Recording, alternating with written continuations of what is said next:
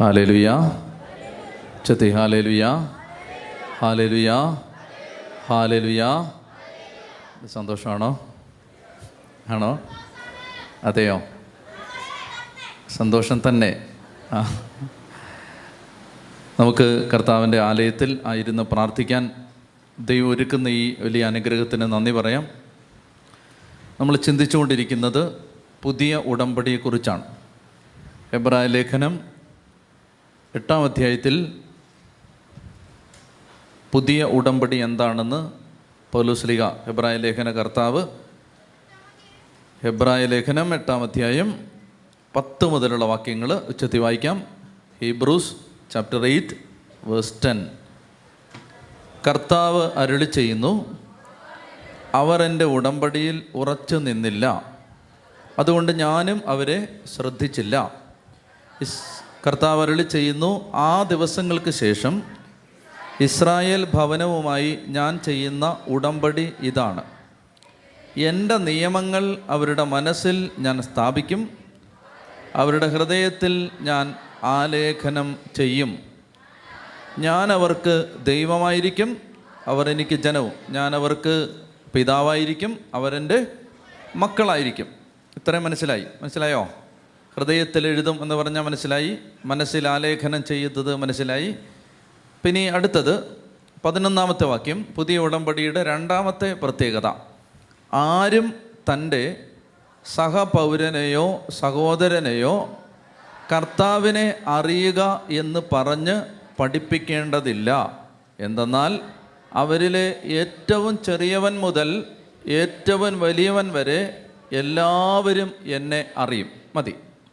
ഇതാണ് രണ്ടാമത്തേത്. അവരിൽ ആരും തന്നെ തന്റെ സഹപൗരനെയോ സഹോദരനെയോ കർത്താവിനെ അറിയുക എന്ന് പറഞ്ഞ് പഠിപ്പിക്കേണ്ടതില്ല. എന്തെന്നാൽ അവരിൽ ഏറ്റവും ചെറിയവൻ മുതൽ ഏറ്റവും വലിയവൻ വരെ എല്ലാവരും എന്നെ അറിയും. ഇതാണ് രണ്ടാമത്തേത്. യോഹന്നാന്റെ സുവിശേഷം ആറാം അധ്യായത്തിൽ ഈശോ ഇത് മറ്റൊരു വിധത്തിൽ പറയുന്നുണ്ട്. യോഹന്നാൻ ആറാം അധ്യായത്തിൽ കർത്താവ് പറയുന്നത് യോഹന്നാൻ ആറാം അധ്യായം നാൽപ്പത്തി നാലാം തിരുവചനം. യോഹന്നാൻ ആറ് നാൽപ്പത്തി നാല് ജോൺ സിക്സ് ഫോർട്ടി ഫോർ. എന്നെ അയച്ച പിതാവ് ആകർഷിച്ചാലല്ലാതെ ഒരുവനും എന്റെ അടുക്കലേക്ക് വരാൻ സാധിക്കുകയില്ല. അന്ത്യദിനത്തിൽ ഞാനവനെ ഉയർപ്പിക്കും. അവരെല്ലാവരും ദൈവത്താൽ പഠിപ്പിക്കപ്പെട്ടവരാകുമെന്ന് പ്രവാചക ഗ്രന്ഥങ്ങളിൽ എഴുതപ്പെട്ടിരിക്കുന്നു. പിതാവിൽ നിന്ന് ശ്രവിക്കുകയും പഠിക്കുകയും ചെയ്തവരെല്ലാം എന്റെ അടുക്കൽ വരുന്നു. ഇത് യോഹന്നാന്റെ ലേഖനം. ഒന്ന് യോഹന്നാൻ രണ്ടാം അധ്യായത്തിൽ യോഹന്നാ ശ്ലീഹ ഇതിനെക്കുറിച്ച് മറ്റൊരു വിധത്തിൽ പറയുന്നുണ്ട്. ഒന്ന് യോഹന്നാൻ രണ്ടാം അധ്യായത്തിൽ ഇരുപത്തി ഏഴാമത്തെ വാക്യം. First John chapter two verse twenty seven ക്രിസ്തുവിൽ നിന്ന് നിങ്ങൾ സ്വീകരിച്ച അഭിഷേകം നിങ്ങളിൽ നിലനിൽക്കുന്നു. അതിനാൽ മറ്റാരും നിങ്ങളെ പഠിപ്പിക്കേണ്ടതില്ല. അവന്റെ അഭിഷേകം എല്ലാ കാര്യങ്ങളെക്കുറിച്ചും നിങ്ങളെ പഠിപ്പിക്കും. അത് സത്യം. മതി. അതായത് എന്താണ് ഇവിടെ പറയുന്നത്? ഇതിനെ നമ്മൾ നന്നായിട്ട് മനസ്സിലാക്കണം. അതായത് ആരും തന്റെ സഹപൗരനെയോ സഹോദരനെയോ ഇനി നീ ക്രിസ്തുവിനെ അറിയുക എന്ന് പറഞ്ഞ് പഠിപ്പിക്കേണ്ടതില്ല. അവരെല്ലാവരും ദൈവത്താൽ പഠിപ്പിക്കപ്പെട്ടവരാവും. എന്താണ് ഇവിടെ വചനം ഉദ്ദേശിക്കുന്നത്? പഴയ നിയമത്തിൽ പഴയ ഉടമ്പടിയിൽ ഒരു വ്യക്തിക്ക് ശ്രദ്ധിക്കുന്നുണ്ടോ? പഴയ ഉടമ്പടി അനുസരിച്ച് ഒരു വ്യക്തിക്ക് ദൈവഹിതം അറിയണമെങ്കിൽ എന്തായിരുന്നു അതിനുള്ള വഴി? എന്താണ് ദൈവഹിതം?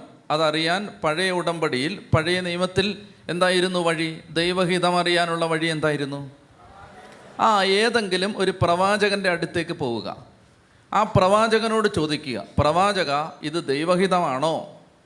പ്രവാചക ഞങ്ങൾ എന്താണ് ചെയ്യേണ്ടത്? പ്രവാചക ഞങ്ങൾ ഈ വിഷയത്തിൽ എന്ത് തീരുമാനമാണ് എടുക്കേണ്ടത്? പഴയ ഉടമ്പടിയിൽ. എന്തുകൊണ്ടാണ് പ്രവാചകന്റെ അടുത്തേക്ക് പോകുന്നത്? എല്ലാവരുടെയും ഉള്ളിൽ പരിശുദ്ധാത്മാവില്ല.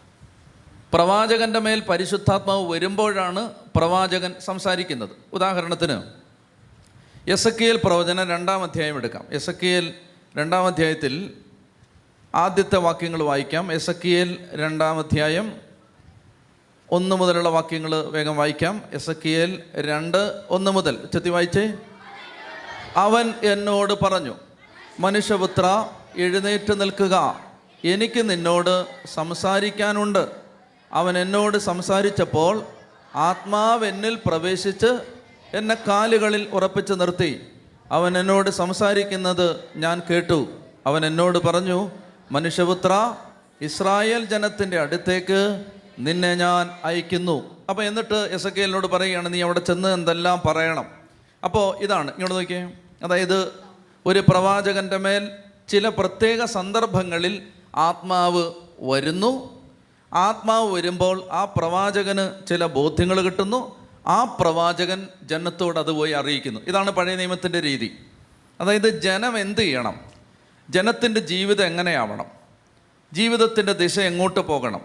ഇത് തീരുമാനിക്കാൻ വേണ്ടി ഓരോരുത്തരും പ്രവാചകന്മാരുടെ അടുത്തേക്ക് പോകും പ്രവാചകൻ പ്രാർത്ഥിക്കും. പ്രവാചകന്റെ മേൽ ആത്മാവ് വരും. ആത്മാവ് വന്നിട്ട് ആത്മാവ് പ്രവാചകന്റെ മേൽ നിലനിൽക്കില്ല. ആ ഉദ്ദേശം കഴിയുമ്പോൾ ആ ദൗത്യം കഴിയുമ്പോൾ ആത്മാവ് പോവും. അപ്പോൾ ആത്മാവ് ചില പ്രത്യേക സന്ദർഭങ്ങളിൽ പ്രവാചകൻ അതാണ് ഇവിടെ പറയുന്നത് ആത്മാവ് എന്നിൽ പ്രവേശിച്ച് എന്നെ കാലുകളിൽ ഉറപ്പിച്ച് നിർത്തി. എന്നിട്ട് പറഞ്ഞു മനുഷ്യപുത്ര നീ ഇങ്ങനെ ചെന്ന് എന്റെ ജനത്തോട് പറയുക. ഇങ്ങനെ പറഞ്ഞ് ആത്മാവ് പ്രവാചകന്മാരിൽ ആവസിച്ച് ആ പ്രവാചകന്മാർ ജനത്തോട് പറയും. അല്ലെങ്കിൽ ജനത്തിന് ഒരു ഒരു ആവശ്യം വരികയാണ്. ജനത്തിന് ഒരു പ്രത്യേക സന്ദർഭത്തിൽ ദൈവഹിതം എന്താണെന്ന് അറിയണം.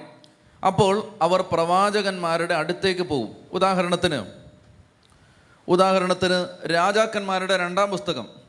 രണ്ട് രാജാക്കന്മാർ മൂന്നാം അധ്യായത്തിൽ സെക്കൻഡ് കിങ്സ് ചാപ്റ്റർ ത്രീ രണ്ട് രാജാക്കന്മാർ മൂന്നാം അധ്യായത്തിൽ പത്ത് മുതലുള്ള വാക്യങ്ങൾ വായിക്കാം. രണ്ട് രാജാക്കന്മാർ മൂന്നാം അധ്യായം പത്ത് മുതൽ. എല്ലാവരും എടുത്ത്? Second Kings chapter three verse ten എല്ലാവരും എടുത്ത് വായിക്കാം. രണ്ട് രാജാക്കന്മാർ മൂന്നാം അധ്യായം പത്താം വാക്യം. വായിച്ചേ. ഇസ്രായേൽ രാജാവ് പറഞ്ഞു കഷ്ടം. കർത്താവ് ഈ മൂന്ന് രാജാക്കന്മാരെയും മൊവാബേരുടെ കയ്യിൽ ഏൽപ്പിച്ചു കൊടുക്കാൻ വിളിച്ചിരിക്കുന്നല്ലോ. യഹോ ഷാഫാത്ത് ചോദിച്ചു കർത്താവിന്റെ ഹിതമാരായേണ്ടതിന് അവിടുത്തെ ഒരു പ്രവാചകൻ ഇവിടെ ഇല്ലേ ഇങ്ങോട്ട് നോക്കിയേ. അതായത് ഒരു പ്രത്യേക പ്രശ്നം വന്നിരിക്കുകയാണ് ഇപ്പോൾ. ഇവരെല്ലാവരും കൂടി ഒരു യുദ്ധത്തിന് പോവുകയാണ് മൂന്ന് രാജാക്കന്മാർ ഒരുമിച്ച് യുദ്ധത്തിന് പോവുകയാണ്. അപ്പോൾ യുദ്ധത്തിന് പോകുമ്പോൾ പോകുന്ന വഴിക്ക് പ്രതികൂലം. അപ്പോൾ ഒരു സംശയം വരികയാണ് ഇത് ദൈവഹിതമാണോ? അപ്പോൾ ദൈവഹിതമാണോ എന്ന് എങ്ങനെ അറിയും? അപ്പോൾ ഇസ്രായേൽ രാജാവ് ചോദിക്കുകയാണ് ദൈവത്തിന്റെ ഹിതം അറിയേണ്ടതിന് ഈ നാട്ടിൽ പ്രവാചകന്മാർ ആരുമില്ലേ? അപ്പോൾ യഹോഷാഫാത്ത് ചോദിക്കുകയാണ് കർത്താവിന്റെ ഹിതമാരായേണ്ടതിന് ഇവിടെ പ്രവാചകനില്ലേ? ഇസ്രായേൽ രാജാവിന്റെ വായിച്ചേ ഇസ്രായേൽ രാജാവിന്റെ ഒരു സേവകൻ പറഞ്ഞു ഏലിയായുടെ കയ്യിൽ വെള്ളം പകർന്നവനും ഷാഫാത്തിന്റെ മകനുമായ ഏലീഷ ഉണ്ട്. യഗോഷാഫാത്ത് പറഞ്ഞു കർത്താവിന്റെ വചനം അവനോട് കൂടെയുണ്ട് ഇസ്രായേൽ രാജാവും യഗോഷാഫാത്തും ഏതോൻ രാജാവും അവന്റെ അടുക്കലേക്ക് പോയി. ഏലീഷ ഇസ്രായേൽ രാജാവിനോട് പറഞ്ഞു നിനക്കെന്തിനാണ് എന്റെ സഹായം?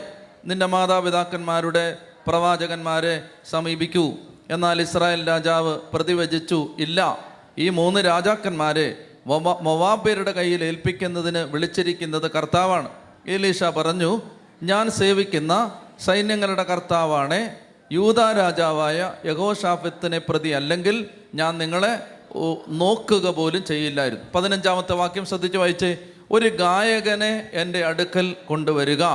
ഗായകൻ പാടിയപ്പോൾ കർത്താവിന്റെ ശക്തി ഏലീഷായുടെ മേൽ ആവസിച്ചു. അവൻ പറഞ്ഞു കർത്താവ് അരുളി ചെയ്യുന്നു. കണ്ടോ? അപ്പോൾ ഒരു പ്രശ്നം വന്നു. പ്രശ്നം വന്നപ്പോൾ ഇങ്ങോട്ട് നോക്കിയേ. പ്രശ്നം വന്നപ്പോൾ ഇങ്ങോട്ട് നോക്കാം. വായിക്കാൻ പറയുന്ന സമയത്ത് വായിക്കത്തില്ല. എന്നിട്ട് പറയുന്ന സമയത്ത് വായിച്ചുകൊണ്ടിരിക്കും. അപ്പോൾ ഒരു പ്രശ്നം വന്നപ്പോൾ എന്ത് ചെയ്തു? ചോദിക്കുകയാണ് കർത്താവിന്റെ ഹിതം അറിയേണ്ടതിന് ഈ നാട്ടിൽ പ്രവാചകന്മാർ ആരുമില്ലേ? ഉണ്ടല്ലോ. ആരാണുള്ളത്? ഏലിയായുടെ കയ്യിൽ വെള്ളം പകർന്നവനും ഷാഫാത്തിന്റെ മകനുമായ ഏലീഷ ഉണ്ട്. അവനെ കൊണ്ടുവരിക. അവനെ കൊണ്ടുവന്നു. അപ്പോൾ ചോദിച്ചു എന്താണ് ദൈവഹിതം? ഞങ്ങൾ യുദ്ധത്തിന് പോണോ? അപ്പോൾ ഏലിഷ പറയാണ് ഇപ്പോൾ ഒരു ഒരു ഒരു അനോയിന്റിങ് ഇല്ല. ഇപ്പോൾ ഒരു കൃപയില്ല. അപ്പോൾ ഇങ്ങ ഇപ്പോൾ ഒന്നും ഇല്ലാതിരിക്കുകയാണ് അപ്പോൾ ഇത് ഉണ്ടാവണമെങ്കിൽ ആത്മാവ് വരണം. ആത്മാവ് വരണമെങ്കിൽ പാട്ടുകാരനെ വിളിക്ക്. പാട്ടുകാരൻ ഒരു പാട്ട് പാടട്ടെ എന്ന് പറഞ്ഞു. പാട്ടുകാരൻ വന്നു. ഗായകൻ പാടിയപ്പോൾ ഏലീഷായുടെ മേൽ ആത്മാവ് ആവസിച്ചു. ഏലീഷ പറയുകയാണ് ഇതാ നിന്നെ ശത്രു രാജാവിനെ നിങ്ങളുടെ കയ്യിൽ ഏൽപ്പിച്ച് തന്നിരിക്കുന്നു. മനസ്സിലാവുന്നുണ്ടോ? ഇതായിരുന്നു പഴയ ഉടമ്പടിയിലെ രീതി. ഒരാവശ്യം വരുമ്പോൾ ആത്മാവ് എല്ലാവരിലും ഇല്ല. അതുകൊണ്ട് ആത്മാവ് വല്ലപ്പോഴും ഒരിക്കൽ ചിലരി വരും. അവരുടെ അടുത്തേക്ക് ചെല്ലും. അവരോട് ചോദിക്കും. അവരുത്തരം പറയും. അതനുസരിച്ച് ചെയ്യും. ഇതെന്താണ്? ഇത് പഴയ ഉടമ്പടിയാണ്. പിടിയിട്ടുന്നുണ്ടോ പുതിയ ഉടമ്പടിയിൽ അങ്ങനെ ആരും നിങ്ങളെ പഠിപ്പിക്കേണ്ടതില്ല. ഞാൻ എന്റെ മക്കളോട് നേരിട്ട് സംസാരിക്കും. ഇതാണ് പുതിയ ഉടമ്പടി. പിടികിട്ടുന്നുണ്ടോ? അതുകൊണ്ട് ബ്രദറെ ലെതറെ എന്ന് വിളിച്ച് നടക്കരുതിനി മനസ്സിലാവുന്നുണ്ടോ? നിന്നോട് സംസാരിക്കും നിന്റെ ദൈവം. എന്തുകൊണ്ടാണത്? പഴയ ഉടമ്പടി അനുസരിച്ച് എല്ലാവരുടെ മേലും ആത്മാവില്ല. എന്നാൽ പുതിയ ഉടമ്പടി അനുസരിച്ച് എല്ലാവരുടെയും ഉള്ളിൽ ഈ ജീവനുള്ള ദൈവത്തിന്റെ ആത്മാവ് വസിക്കുകയാണ്. ആ ആത്മാവ് നിന്നോട് സംസാരിക്കും. പിടികിട്ടുന്നുണ്ടോ? ഇതാണ് പുതിയ ഉടമ്പടിയുടെ രണ്ടാമത്തെ ക്യാരക്ടറിസ്റ്റിക് ആരും തന്റെ സഹോദരനെയോ സഹപൗരനെയോ ദൈവത്തെ അറിയുക എന്ന് പറഞ്ഞ് നീ ഇങ്ങനെ ചെയ്തോ രക്ഷപ്പെടും എന്ന് പറഞ്ഞ് പഠിപ്പിക്കേണ്ടതില്ല. നിന്നോട് ദൈവം നേരിട്ട് സംസാരിക്കും. നിന്റെ ജീവിതത്തിന് വേണ്ട ദിശാബോധം ദൈവം നേരിട്ട് തരും. ഇപ്പം നിങ്ങൾക്ക് പലർക്കും പ്രയാസമുണ്ടെന്ന് എനിക്കറിയാം. ഇവിടെ കൗൺസിലിംഗ് ഇല്ല ഇവിടെ അതില്ല അച്ഛൻ കാണുന്നില്ല തലേ കൈവെക്കുന്നില്ല. നിങ്ങളെ ഞാൻ പുതിയ നിയമത്തിലേക്ക് നയിച്ചുകൊണ്ടിരിക്കുകയാണ്. പഴയ ഉടമ്പടിയിൽ നിങ്ങളെ കെട്ടിയിടാൻ ഞങ്ങൾ ഉദ്ദേശിക്കുന്നില്ല. മനസ്സിലായല്ലോ? നിങ്ങളെ ഞങ്ങൾ പുതിയ ഉടമ്പടിയിലേക്ക് നയിച്ചു. നിങ്ങളോട് നിങ്ങളുടെ ദൈവം നേരിട്ട് സംസാരിക്കട്ടെ. അല്ലേ ലുയാ അല്ലേ മനപ്രയാസമാണ് എല്ലാം കറങ്ങി നടക്കുകയാണ് ഇങ്ങനെ വിരകി നടക്കുകയാണ്. അതായത് ബ്രദറെ ലെതറെ എന്റെ പ്രിയപ്പെട്ട സഹോദരി സഹോദരന്മാരെ ദൈവം നേരിട്ട് സംസാരിക്കട്ടെ. നമ്മളെ വീണ്ടും ഭയത്തിലേക്ക് നയിക്കുന്ന അടിമത്തത്തിന്റെ ആത്മാവിനെ അല്ല പുത്രസ്വീകാര്യത്തിന്റെ ആത്മാവിനെയാണ് നാം കൈക്കൊണ്ടിരിക്കുന്നത്. അപ്പം അതുകൊണ്ട് ഇവിടെ പറഞ്ഞിരിക്കുന്നത് ഹെബ്രായ ലേഖനത്തെ പറയുകയാണ് ഇനി ആരും തന്നെ നീ ഒരു കാര്യം ചെയ്തോ? നീ അവിടെ പോയി വീട് വെക്ക്. അല്ലെങ്കിൽ നീ അവിടെ പോയി സ്ഥലം വാങ്ങിക്ക്. അല്ലെങ്കിൽ നീ ഒരു കാര്യം ചെയ്യ്. നീ നീ ഈ ഈ കല്യാണം നടത്തിക്കോ. അത് ഇതാരും നിനക്ക് പറഞ്ഞു തരേണ്ട കാര്യമില്ല. നിന്റെ ദൈവം നിന്റെ ഉള്ളിലിരുന്ന് നിനക്ക് പറഞ്ഞു തരും എന്നതാണ് പുതിയ ഉടമ്പടി. ഇതിനാരെ സഹായിക്കുന്നു? ഇതിനെ സഹായിക്കുന്ന ആളുടെ പേരാരാ എന്താണ്? പരിശുദ്ധാത്മാവ്. പിടികിട്ടുന്നുണ്ടോ? പരിശുദ്ധാത്മാവ്. ഇതിന് പരിശുദ്ധാത്മാവ് ഉള്ളിലിരുന്ന് സഹായിക്കും. നിങ്ങൾക്ക് എന്താണ് നിങ്ങൾക്ക് ആജീവനാന്തം ധ്യാന കേന്ദ്രങ്ങളുടെ അടിമകളായിട്ട് കഴിഞ്ഞാൽ മതിയോ? എന്താ നിങ്ങളുടെ ഉദ്ദേശം? നിങ്ങൾക്ക് ആജീവനാന്തം ധ്യാന ഗുരുക്കന്മാരുടെ അടിമകളായിട്ട് കഴിഞ്ഞാൽ മതി. നിങ്ങളുടെ ഉദ്ദേശം എന്താണ്? എന്റെ പ്രിയപ്പെട്ട സഹോദരങ്ങളെ നമ്മൾ മക്കളാണെന്ന് അറിയേ. ഇങ്ങനെ അങ്ങ് അലഞ്ഞു നടക്കാതെ. മക്കളാണെന്നറിയേ. ഇപ്പോൾ ഈ ധ്യാന കേന്ദ്രം എന്താ ഒരുക്കി തരുന്നത് നിങ്ങൾക്ക് സ്വസ്ഥമായിട്ടിരുന്ന് പ്രാർത്ഥിക്കാൻ ഒരു സൗകര്യം തരുന്നു. നല്ല ഭക്ഷണം പോലും തരാത്തത് അതുകൊണ്ടാണ്. മനസ്സിലായല്ലോ. സമാധാനമായിട്ട് പ്രാർത്ഥിക്കാനുള്ള ഒരു സൗകര്യം തരികയാണ്. എനിക്കൊരു കാര്യം ഉറപ്പാണ്. നിങ്ങൾ സ്വസ്ഥമായിരുന്നാൽ നിങ്ങൾ ശാന്തമായിരുന്നാൽ നിങ്ങളുടെ ദൈവം നിങ്ങളോട് സംസാരിച്ചിരിക്കും. ഇത് അല്ലേ? ഇതിനോടകം അനേകം മക്കളുടെ ഉള്ളിൽ ദൈവത്തിന്റെ സ്വരം അവർ കേട്ടുകൊണ്ടിരിക്കുകയാണ്. അവർ ദൈവത്തിന്റെ സ്പർശനം അനുഭവിച്ചുകൊണ്ടിരിക്കുകയാണ്. മണിക്കൂറുകൾ പ്രാർത്ഥിച്ചുകൊണ്ടിരിക്കും. പ്രാർത്ഥിച്ച് പ്രാർത്ഥിച്ച് ചില സഹോദരന്മാരുടെ കാലിൽ നീരായി എഴുന്നേറ്റ് പോവാതെ പ്രാർത്ഥിച്ചുകൊണ്ടിരിക്കുകയാണ്. പെന്തക്കോസ്തി കഴിഞ്ഞാൽ അടിമത്തത്തിന്റെ ചെങ്ങലകൾ പൊട്ടിക്കണം. നമുക്ക് എത്ര നാൾ ഞാൻ എനിക്ക് ആരോടും വിരോധമില്ല. കൗൺസിലേഴ്സിനോട് എനിക്ക് വിരോധമില്ല. ദർശനക്കാരോട് എനിക്ക് വിരോധമില്ല. ഒന്നുമില്ല. പക്ഷെ ഞാൻ ഒരു കാര്യം പറയട്ടെ? എത്ര നാൾ നമ്മൾ അടിമത്തത്തിൽ കഴിയും? ഓരോ മണിക്കൂർ ഇടവിട്ട് ഇടവിട്ട് നമുക്ക് ധ്യാനകേന്ദ്രങ്ങളിലേക്ക് ഫോൺ വിളിച്ചുകൊണ്ടിരിക്കാൻ പറ്റുമോ? നിങ്ങളുടെ ജീവിതം എങ്ങനെയാവണമെന്ന് നിങ്ങളുടെ ദൈവം നിങ്ങളുടെ ഹൃദയത്തിൽ സംസാരിക്കും. നിങ്ങളുടെ ദൈവം നിങ്ങളുടെ ഹൃദയത്തിൽ സംസാരിക്കും. പല ആളുകൾ എന്റെ അടുത്ത് ചോദിച്ചിട്ടുണ്ട് ഞങ്ങളോടൊന്നും സംസാരിക്കുന്നില്ല. എനിക്കതിന് പറയാൻ ഒരൊറ്റ മറുപടിയേ ഉള്ളൂ. നിങ്ങൾ കർത്താവ് സംസാരിക്കാൻ വേണ്ടി ഇരുന്നിട്ടില്ല. വേറെ അതിനകത്ത് വേറെ ഒരു എക്സ്ക്യൂസും ഇല്ല. നിങ്ങൾ ഇരുന്നിട്ടുണ്ടോ നിങ്ങളുടെ ഉള്ളിൽ കർത്താവിന്റെ ആത്മാവ് സംസാരിച്ചിരിക്കും. നിങ്ങൾ ഇരി ഇരിക്ക് നിങ്ങൾ ശാന്തമായിട്ട് സ്വസ്ഥമായിട്ടിരിക്കുക കർത്താവെ ഞാനിതാ അടങ്ങി. നമ്മൾ വിചാരിച്ച സമയത്ത് ദൈവം സംസാരിക്കണമെന്നില്ല. കർത്താവ് കുറച്ച് ഇരുത്തും. കുറേ ഇരിക്കേ. സമാധാനമായിട്ടിരിക്കുക അടങ്ങിയിരിക്കുക അലഞ്ഞു നടക്കാതിരിക്കുക നീ ശാന്തമായിട്ടിരിക്കുക എന്റെ പ്രിയപ്പെട്ട സഹോദരങ്ങളെ സത്യത്തിൽ ഒരു ഒരു ഒരു ഒരു ഒരു ശുശ്രൂഷയുടെ വിജയം എന്തെന്നറിയാമോ? ആ ശുശ്രൂഷയെ സംബന്ധിച്ചവർ പിന്നെ ഒരിക്കലും ആ ശുശ്രൂഷയ്ക്ക് വരാതിരിക്കുന്നതാണ് ഒരു ശുശ്രൂഷയുടെ വിജയം. അതായത് ഇപ്പോൾ എന്റെ ധ്യാനത്തിന്റെ വിജയം എന്താണ്? ഒരിക്കൽ എന്റെ ധ്യാനം കൂടിയവർ പിന്നെ ഒരിക്കലും എന്റെ ധ്യാനത്തിന് വരാതിരിക്കുന്നതാണ് എന്റെ ധ്യാനത്തിന്റെ വിജയം. കാരണം അവർ ദൈവത്താൽ പഠിപ്പിക്കപ്പെട്ടവരായി. ഇപ്പം എന്താ സംഭവിക്കുന്നത് ഇപ്പം എന്താ നടന്നുകൊണ്ടിരിക്കുന്നത് ഇപ്പം നടന്നുകൊണ്ടിരിക്കുന്നത് നമ്മൾ ചില സ്ഥലങ്ങളിൽ ചില ആളുകളിൽ കെട്ടപ്പെട്ട് കിടക്കുകയാണ്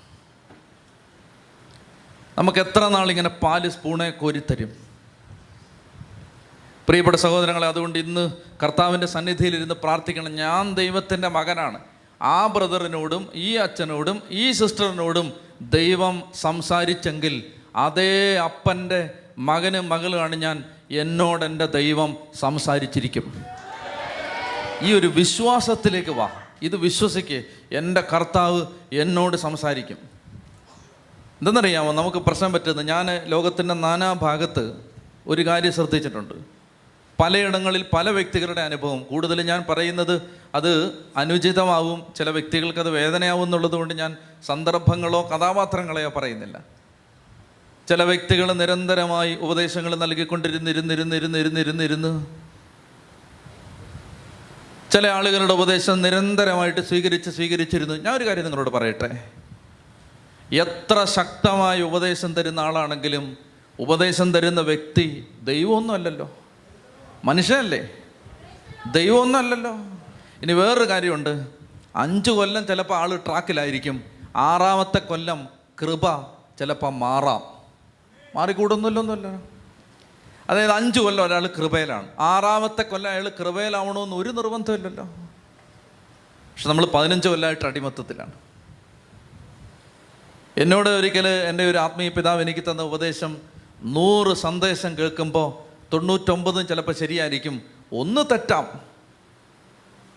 തെറ്റിദ്ധാരണ ഒന്നും ഉണ്ടാവരുത്. ഞാൻ നിങ്ങളൊക്കെ മറ്റൊരായ ആളുകളാണെന്ന് വിചാരിച്ച് ഇതൊക്കെ പറയുന്നത് തൊണ്ണൂറ്റൊമ്പത് സന്ദേശം നൂറ് സന്ദേശം പറയുമ്പോൾ തൊണ്ണൂറ്റൊമ്പത് ശരിയാ. ചിലപ്പോൾ ഒരെണ്ണം തെറ്റാം.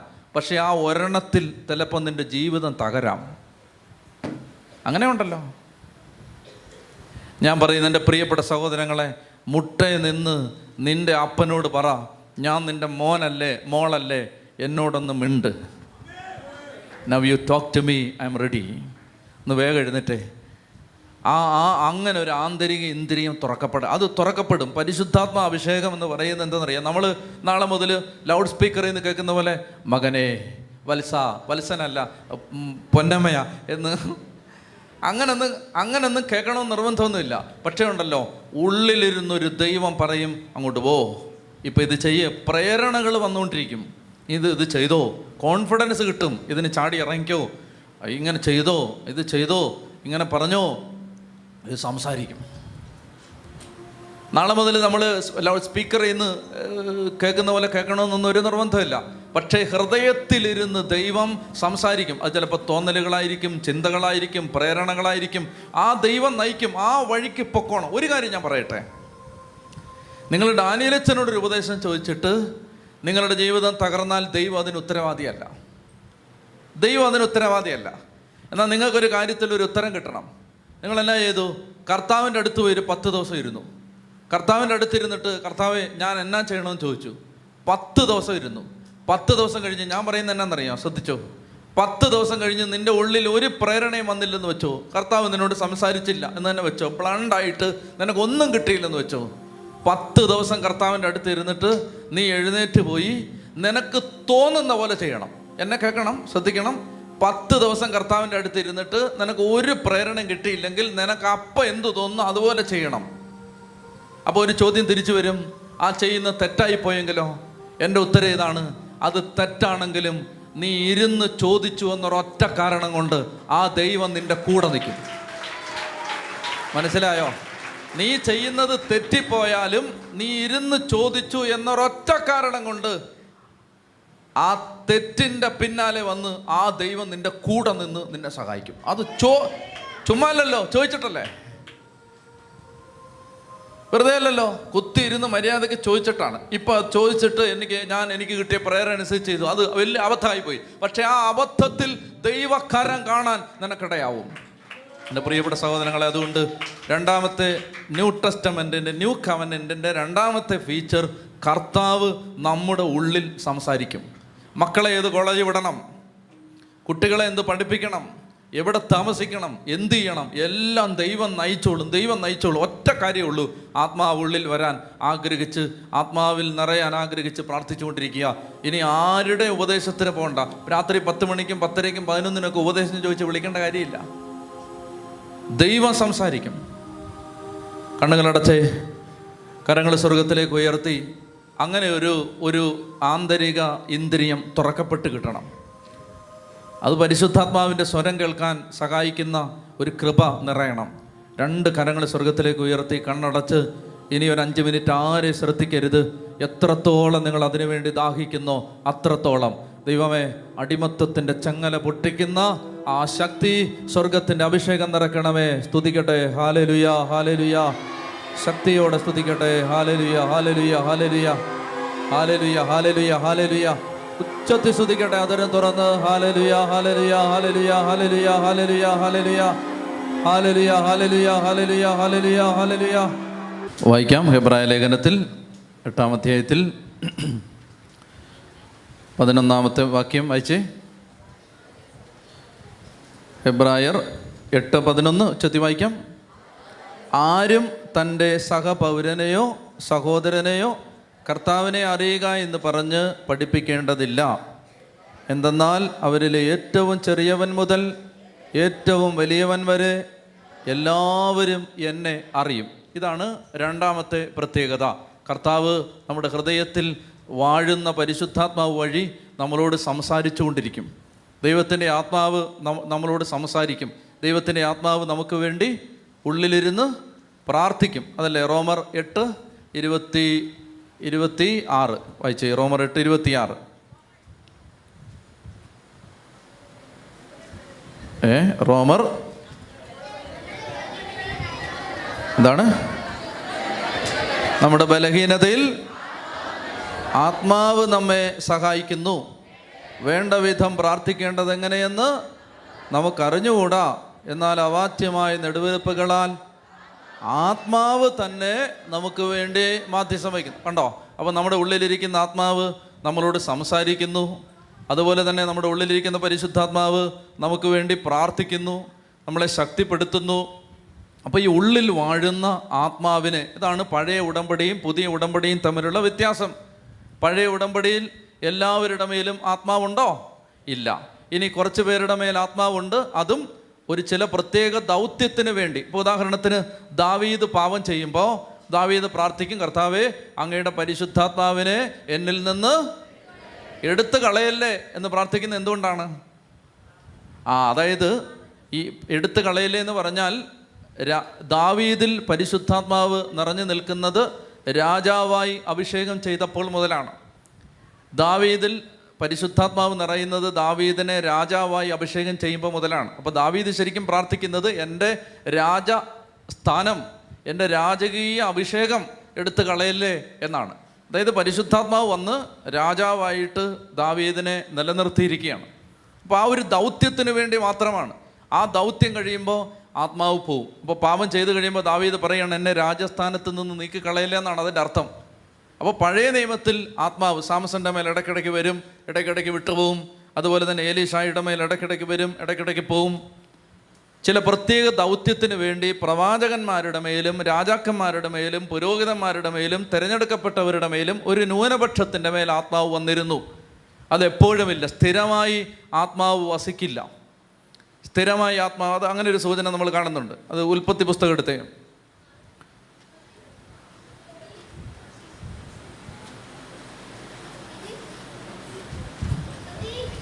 പറയാം പറയാം.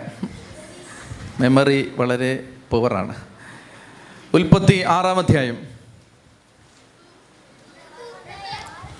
ഉൽപ്പത്തി ആറാം അധ്യായം ജനേസിസ് ചാപ്റ്റർ സിക്സ് പറയാം. അയ്യോ പറയാം. ആദ്യം മുതൽ വായിച്ചേ. മനുഷ്യർ ഭൂമിയിൽ പെരുകാൻ തുടങ്ങുകയും അവർക്ക് പുത്രിമാർ ജനിക്കുകയും ചെയ്തപ്പോൾ മനുഷ്യപുത്രിമാർ അഴകുള്ളവരാണ് എന്ന് കണ്ട് ദൈവപുത്രന്മാർ തങ്ങൾക്ക് ഇഷ്ടപ്പെട്ടവരെയെല്ലാം ഭാര്യമാരായി സ്വീകരിച്ചു. അപ്പോൾ ദൈവമായ കർത്താവ് പറഞ്ഞു എന്റെ ചൈതന്യം വാക്കേതാണ് ചൈതന്യം? റുവാഹ്. എൻ ആ എന്റെ ചൈതന്യം വായിച്ചേ എന്റെ ചൈതന്യം മനുഷ്യനിൽ എന്നേക്കും നിലനിൽക്കുകയില്ല. കണ്ടോ? അതായത് സ്ഥിരമായിട്ട് ഒരാളിലും പരിശുദ്ധാത്മാവ് നിലനിൽക്കില്ല. മനുഷ്യൻ എപ്പോഴും തെറ്റ് ചെയ്യുന്നവനാണ്. അതുകൊണ്ട് പരിശുദ്ധാത്മാവ് പറയുകയാണ് ദൈവം പറയുകയാണ് എന്റെ എന്റെ ചൈതന്യം എന്റെ ആത്മാവ് എല്ലാ കാലത്തും മനുഷ്യനിൽ നിലനിൽക്കില്ല. അപ്പോൾ ഒരു ന്യൂനപക്ഷത്തിന്റെ മേൽ ചില പ്രത്യേക കാലങ്ങളിൽ മാത്രം ആത്മാവ് കടന്നു വരുന്നു. പിന്നീട് ആത്മാവ് വിട്ടുപോകുന്നു. ഇതായിരുന്നു അവസ്ഥ. എന്നാൽ പുതിയ നിയമം അനുസരിച്ച് പരിശുദ്ധാത്മാവ് നമ്മളിൽ നിന്ന് വിട്ടുപോകുമോ? ആ അത് ഒരു വലിയ തെറ്റിദ്ധാരണയുടെ മേഖലയാണ്. വിട്ടുപോകുമോ? ഇല്ല ഇല്ല. അഞ്ഞൂറ് പേരെ കൊന്നാലോ? ഇല്ല. അമ്പതിനായിരം പേരുടെ സ്വത്ത് പിടിച്ചു പറിച്ചാലോ? ഇല്ല. പിന്നെ എന്ത് സംഭവിക്കും ആത്മാവിന്? ആത്മാവിന്റെ പ്രവൃത്തി നമ്മളിൽ കെട്ടുപോകും നിർവീര്യമാകും. അത്രയേ ഉള്ളൂ. നിർവീര്യം പക്ഷെ പരിശുദ്ധാത്മ അവിടെ ഉണ്ട് ഒന്ന് കത്തിച്ചാൽ പിന്നെ അത് കത്തും. ചെത്തി പറഞ്ഞേ ഹാലേ ലുയാ മനസ്സിലാവുന്നുണ്ടോ? ഇപ്പോൾ നമ്മുടെ ജീവിതത്തിൽ പോരായ്മകൾ വന്നു വീഴ്ചകൾ വന്നു. അപ്പോൾ നമ്മൾ ചിന്തിക്കരുത് പരിശുദ്ധാത്മാവ് വിട്ടുപോയി. ഇനിയിപ്പോൾ അടുത്ത ബന്ധക്കോസ്തയ്ക്ക് പത്ത് ദിവസം കാത്തിരുന്ന് വേണം തിരിച്ചു പിടിക്കാൻ. അങ്ങനെ ചിന്തിക്കരുത്. നമ്മുടെ ഉള്ളിൽ ആത്മാവുണ്ട്. ആ ആത്മാവ് ഒന്ന് ആളി കത്തിച്ചെടുത്താൽ മതി. അതിന് ആ പരിശുദ്ധാത്മ ചൈതന്യത്തെ പരിശുദ്ധാത്മാവിന്റെ സാന്നിധ്യത്തെ നമ്മൾ ബോധപൂർവം ഏറ്റുപറഞ്ഞ് അനുദപിച്ച് കർത്താവിന്റെ സന്നിധിയിലേക്ക് മടങ്ങി വന്ന് ആത്മാവിന്റെ അഭിഷേകം തിരിച്ചു കിട്ടും. ആര് വിഷമിക്കരുത് അതുകൊണ്ട്. പരിശുദ്ധ ഒരു കാലത്ത് ശുശ്രൂഷകരോടൊക്കെ സാധാരണ പറയുന്ന ഒരു കാര്യമാണ്. ഒരു കാലത്ത് അതിശക്തമായിട്ട് ശുശ്രൂഷ ചെയ്തിരുന്നു. പിന്നീട് ഇപ്പോൾ വളരെ മങ്ങിപ്പോയി. മന്ദ മന്ദ മന്ദാവസ്ഥയിലാണ്. ഒരു ജീവനില്ലാത്ത അവസ്ഥയിലാണ്. ഇപ്പോൾ ഒന്നും ചെയ്യുന്നില്ല. ഒന്നും പേടിക്കേണ്ട കാര്യമില്ല. ഒരിക്കലൊരു അഗ്നി കൊളുത്തപ്പെട്ടിട്ടുണ്ടെങ്കിൽ അത് ദൈവത്തിന്റെ ആത്മാവിന്റെ അഗ്നിയാണെങ്കിൽ അത് ഒരിക്കലും കെട്ടുപോവില്ല. ഇനി ആ കെട്ട് കിടക്കുകയാണെന്ന് തോന്നിയാൽ തന്നെ അതിനെ കത്തി ഞാൻ വചനം വേഗം കാണിച്ചു തരാം വേഗം എടുക്കുക മക്കവായരുടെ പുസ്തകം എടുക്കുക ഇവന്മാർ ഉപദ്രവമാണല്ലോ ഞാൻ പറയാം. ഞാൻ ഞാൻ എടുക്കട്ടെ. ഞാൻ എടുക്കട്ടെ. മക്കവായർ ഞാൻ എനിക്ക് എടുത്തു നോക്കിയാലേ അറിയൂ. ഏ? രണ്ട് മക്കവായർ. ഏ? പറയാവടാ. രണ്ട് മക്കവായർ ഒന്നാം അധ്യായം പതിനെട്ട് മുതൽ. ഒരു മിനിറ്റ് അത് വായിക്കുന്നതിന് മുമ്പ് second Maccabees chapter chapter one verse eighteen വായിക്കരുത് വായിക്കരുത്. ഇങ്ങോട്ട് നോക്കിയേ. Second Maccabees chapter one verse eighteen വായിക്കരുത്. പശ്ചാത്തലം ഇതാണ് അതായത് ദേവാലയത്തിൽ ജെറുസലേം ദേവാലയത്തിൽ അതിനു മുമ്പ് ജെറുസലേം ദേവാലയത്തിന് മുമ്പ് യഹൂദന്റെ ആരാധനാലയം ഏതാണ്? സിനഗോഗോ. ജെറു ജെറുസലേം ദേവാലയം പണിയുന്നതിന് മുമ്പ് യഹൂദന്റെ ആരാധനാ സ്ഥലം. സമാഗമ കൂടാരം. സമാഗമ കൂടാരത്തിൽ ആദ്യത്തെ അഗ്നി കൊളുത്തിയത് ആരാണ്? മോശയാണോ അഹറോനാണോ നാദാബാണോ അബീഹു ആണോ എലിയാസറാണോ? സമാഗമ കൂടാരത്തിലെ ബലിപീഠത്തിൽ ആദ്യത്തെ original fire was lit by ദൈവം. ദൈവമാണ് കൊളുത്തുന്നത്. നമ്മൾ വായിക്കുന്നുണ്ട്. അത് വായിക്കുന്നത് നമ്മൾ വായിക്കുന്നത് ലേവ്യരുടെ പുസ്തകം ഒൻപതിലാണ്. വേണ്ട വേണ്ട എടുക്കരുത് എടുക്കരുത് എടുക്കരുത്. ശ്രദ്ധിക്കുക ലേവ്യരുടെ പുസ്തകം ഒൻപതിലാണ് നമ്മൾ വായിക്കുന്നത്. ഒൻപതിന്റെ അവസാന ഭാഗത്ത് വായിക്കും. ഈ ആദ്യത്തെ അഗ്നി കൊളുത്തുന്നത് പരിശുദ്ധാത്മാവാണ് ദൈവമാണ്. ഇനി യഹൂദനൊരു നിയമം ഉണ്ടായിരുന്നു. ഈ അഗ്നി ഒരിക്കലും കെട്ടുപോകരുത്. ദൈവം കൊളുത്തി ഈ അഗ്നി ഒരിക്കലും കെട്ടുപോകരുത്. ഇതായിരുന്നു നിയമം. അപ്പോൾ അതുകൊണ്ട് ഓരോ യഹൂദ പുരോഹിതനും പ്രഭാതത്തിലും പ്രദോഷത്തിലും രാവിലെ ഒൻപത് മണിക്കും ഉച്ച കഴിഞ്ഞ് മൂന്ന് മണിക്കും സമാഗമ കൂടാരത്തിനകത്തേക്ക് പ്രവേശിച്ച് ബലിപീഠത്തിൽ വിറകടുക്കി ബലിപീഠത്തിൽ കത്തി നിൽക്കുന്ന ആ അഗ്നി കെട്ടുപോകാതിരിക്കാൻ വേണ്ടി ആ വിറക് വെച്ച് ആ അഗ്നി ആളി കത്തിക്കും. എല്ലാ ദിവസവും രണ്ട് നേരം. എന്നിട്ട് പുരോഹിതന്മാർ ഇടയ്ക്കിടയ്ക്ക് പരിശോധിക്കും ഈ അഗ്നി കത്തി നിപ്പുണ്ടോ? ലേവരുടെ പുസ്തകം ആറാം അധ്യായത്തിൽ നമ്മൾ മൂന്ന് തവണ വായിക്കുന്നുണ്ട്. ഈ അഗ്നി കെട്ടുപോകരുത്.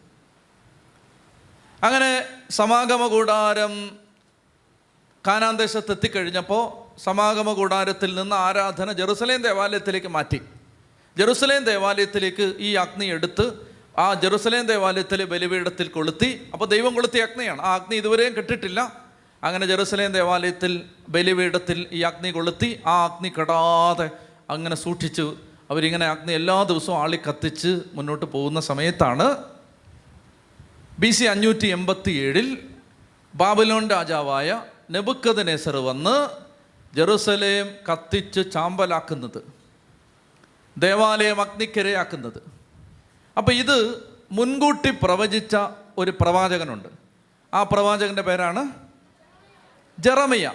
ജെറമിയ പ്രവാചകൻ ഇത് മുൻകൂട്ടി കണ്ടിട്ട് ജെറമിയ പറഞ്ഞു നിങ്ങൾ ദേവാലയം നശിപ്പിക്കപ്പെടും സമാഗമ കൂടാരം നശിപ്പിക്കപ്പെടും അതിവിശുദ്ധ സ്ഥലം നശിപ്പിക്കപ്പെടും. അതുകൊണ്ട് നിങ്ങൾ ചെയ്യേണ്ടത് നിങ്ങൾ ദേവാലയ സമാഗമ കൂടാരം അത് വാഗ്ദാന പേടകം വാഗ്ദാന പേടകം എടുത്ത് ഒരു ഗുഹയെ കൊണ്ട് ഒളിച്ചു വെക്കും ജെറമിയ.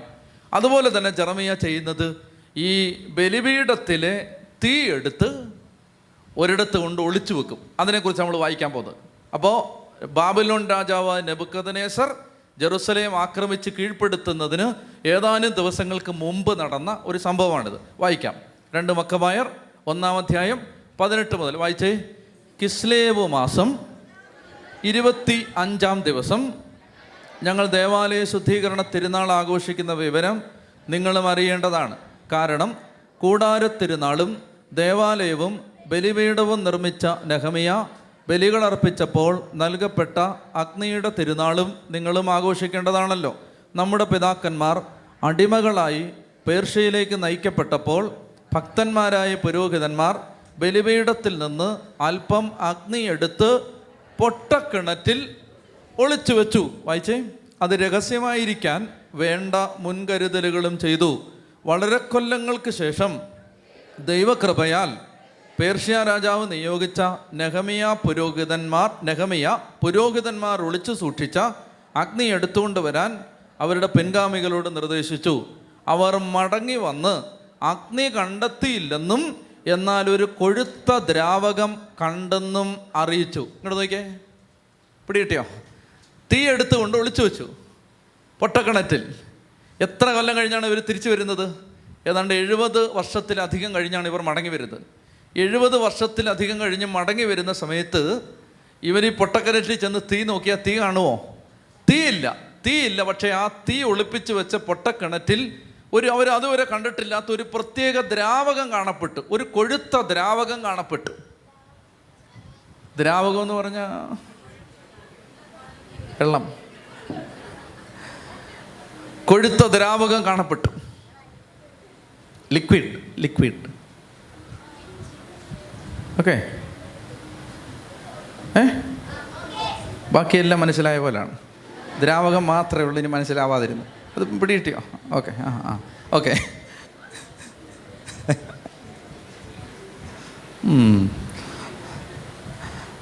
ബൈബിൾ ഇല്ലാത്തവനെ ചോദിക്കുന്നേ മക്കവായർ എവിടെ മക്കവായർ ബൈബിളില്ല അവന്റെ.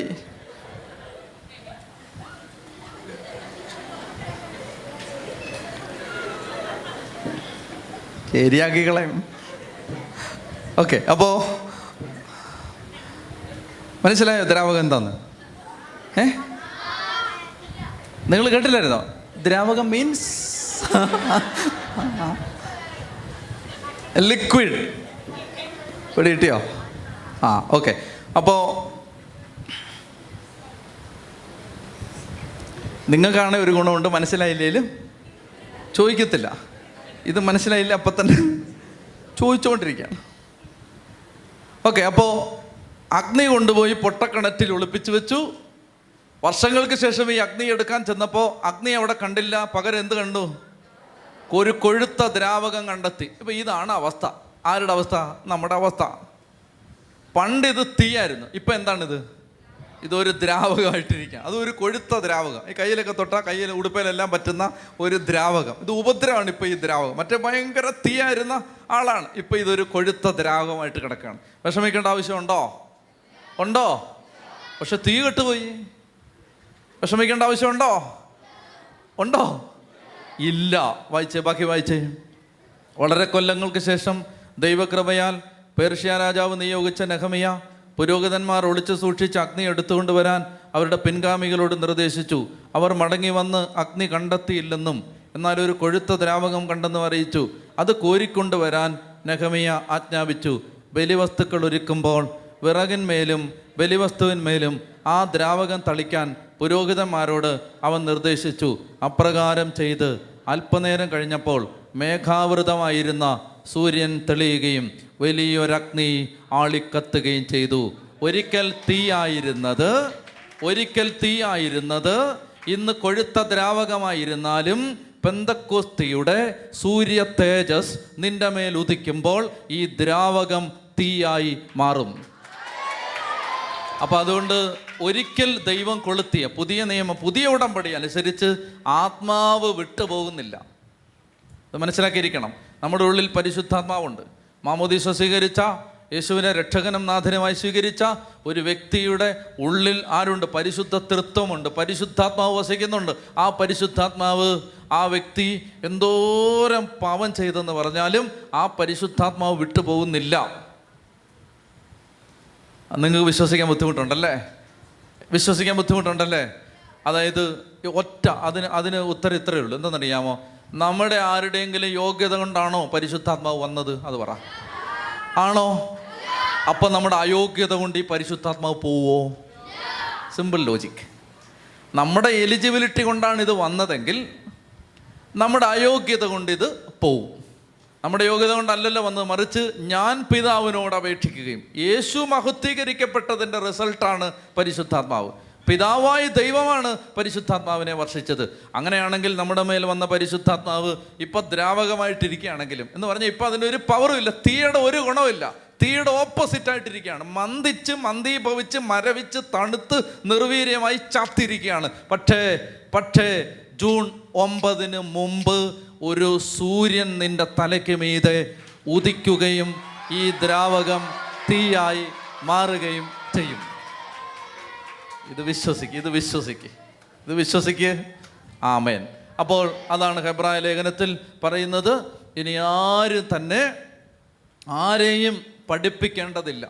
മറിച്ച് അവരുടെ ഉള്ളിലിരിക്കുന്ന പരിശുദ്ധാത്മാവ് പഠിപ്പിക്കും. അപ്പം നമ്മുടെ ഉള്ളിൽ ദൈവത്തിന്റെ ആത്മാവ് സജീവമല്ലെങ്കിൽ അത് നമ്മുടെ പോരായ്മയാണ്. നമ്മൾ കർത്താവിനെ ഈശോയെ സ്നേഹിച്ച് ഈശോയിലേക്ക് മടങ്ങി വന്ന് പ്രാർത്ഥിച്ച് പ്രസാദപരാവസ്ഥയിലേക്കായിരുന്നു ഈ ആത്മാവിനെ എപ്പോഴും നല്ല ലൈവായിട്ട് പരിശുദ്ധാത്മാവ് നമ്മളോട് സംസാരിക്കുന്ന ഒരവസ്ഥയിൽ നമ്മളെപ്പോഴും ആത്മാവിനെ വളരെ സജീവമായി നിലനിർത്തണം. അത് നമ്മുടെ ഉത്തരവാദിത്വം. അടുത്തത്. അടുത്ത വായിച്ചേ. മൂന്നാമത്തേത്. എബ്രായ ലേഖനം എട്ടാം അധ്യായം പന്ത്രണ്ടാം തിരുവചനം. പുതിയ ഉടമ്പടിയുടെ മൂന്നാമത്തെ പ്രത്യേകത അവരുടെ അനീതികൾക്ക് നേരെ ഞാൻ കരുണയുള്ളവനായിരിക്കും. അവരുടെ പാപങ്ങൾ ഞാൻ ഒരിക്കലും ഓർക്കില്ല. ഇതാണ് മൂന്നാമത്തേത്. ഇതാണ് പുതിയ ഉടമ്പടി. അവരുടെ അനീതികൾക്ക് നേരെ ഞാൻ കരുണയുള്ളവനായിരിക്കും. അവരുടെ പാപങ്ങൾ ഞാൻ ഒരിക്കലും ഓർക്കുകയില്ല. നമ്മളിപ്പോൾ എന്നാ ഓർത്ത് പറഞ്ഞിരിക്കുന്നത് ആയിരത്തി തൊള്ളായിരത്തി അറുപത്തിരണ്ട് ഫെബ്രുവരി ഇരുപത്തിരണ്ട് ഉച്ച കഴിഞ്ഞ് രണ്ട് മണിക്ക്. നമ്മൾ ചെയ്ത പാപം രണ്ടായിരത്തി പത്തൊമ്പത് ജൂൺ മാസം നാലാം തീയതി ഇന്നത്ര അഞ്ചോ നാലോ? അഞ്ചാം തീയതി കർത്താവ് ഓർത്ത് നമ്മളെ ശിക്ഷിക്കാനിരിക്കുകയാണ്. പുതിയ ഉടമ്പടി എന്താണ്? അവരുടെ അനീതികൾക്ക് നേരെ ഞാൻ കരുണയുള്ളവനായിരിക്കും. അവരുടെ പാപം ഞാൻ ഒരിക്കലും ഓർക്കുകയില്ല. ഇത് നീ വിശ്വസിക്കുന്നോ? ഒരിക്കലും നമ്മുടെ പാപം കർത്ത യേശുവിലേക്ക് വന്ന് യേശുവിന്റെ അടുത്ത് പാപം ഏറ്റുപറഞ്ഞ ഒരു വ്യക്തിയുടെയും ഒരു പാപവും കർത്താവ് ഓർത്തിരിപ്പില്ല. കർത്താവിന്റെ മനസ്സിലതില്ല നമ്മൾ എന്നിട്ട് പറയണം കർത്താവ് ആയിരത്തി തൊള്ളായിരത്തി പതിനേഴിൽ ഞാൻ ചെയ്ത ആ പാപം കർത്താവ് പറഞ്ഞു എനിക്ക് അറിഞ്ഞൂടാ ഞാൻ മറന്നുപോയി. ഞാൻ മറന്നുപോയി.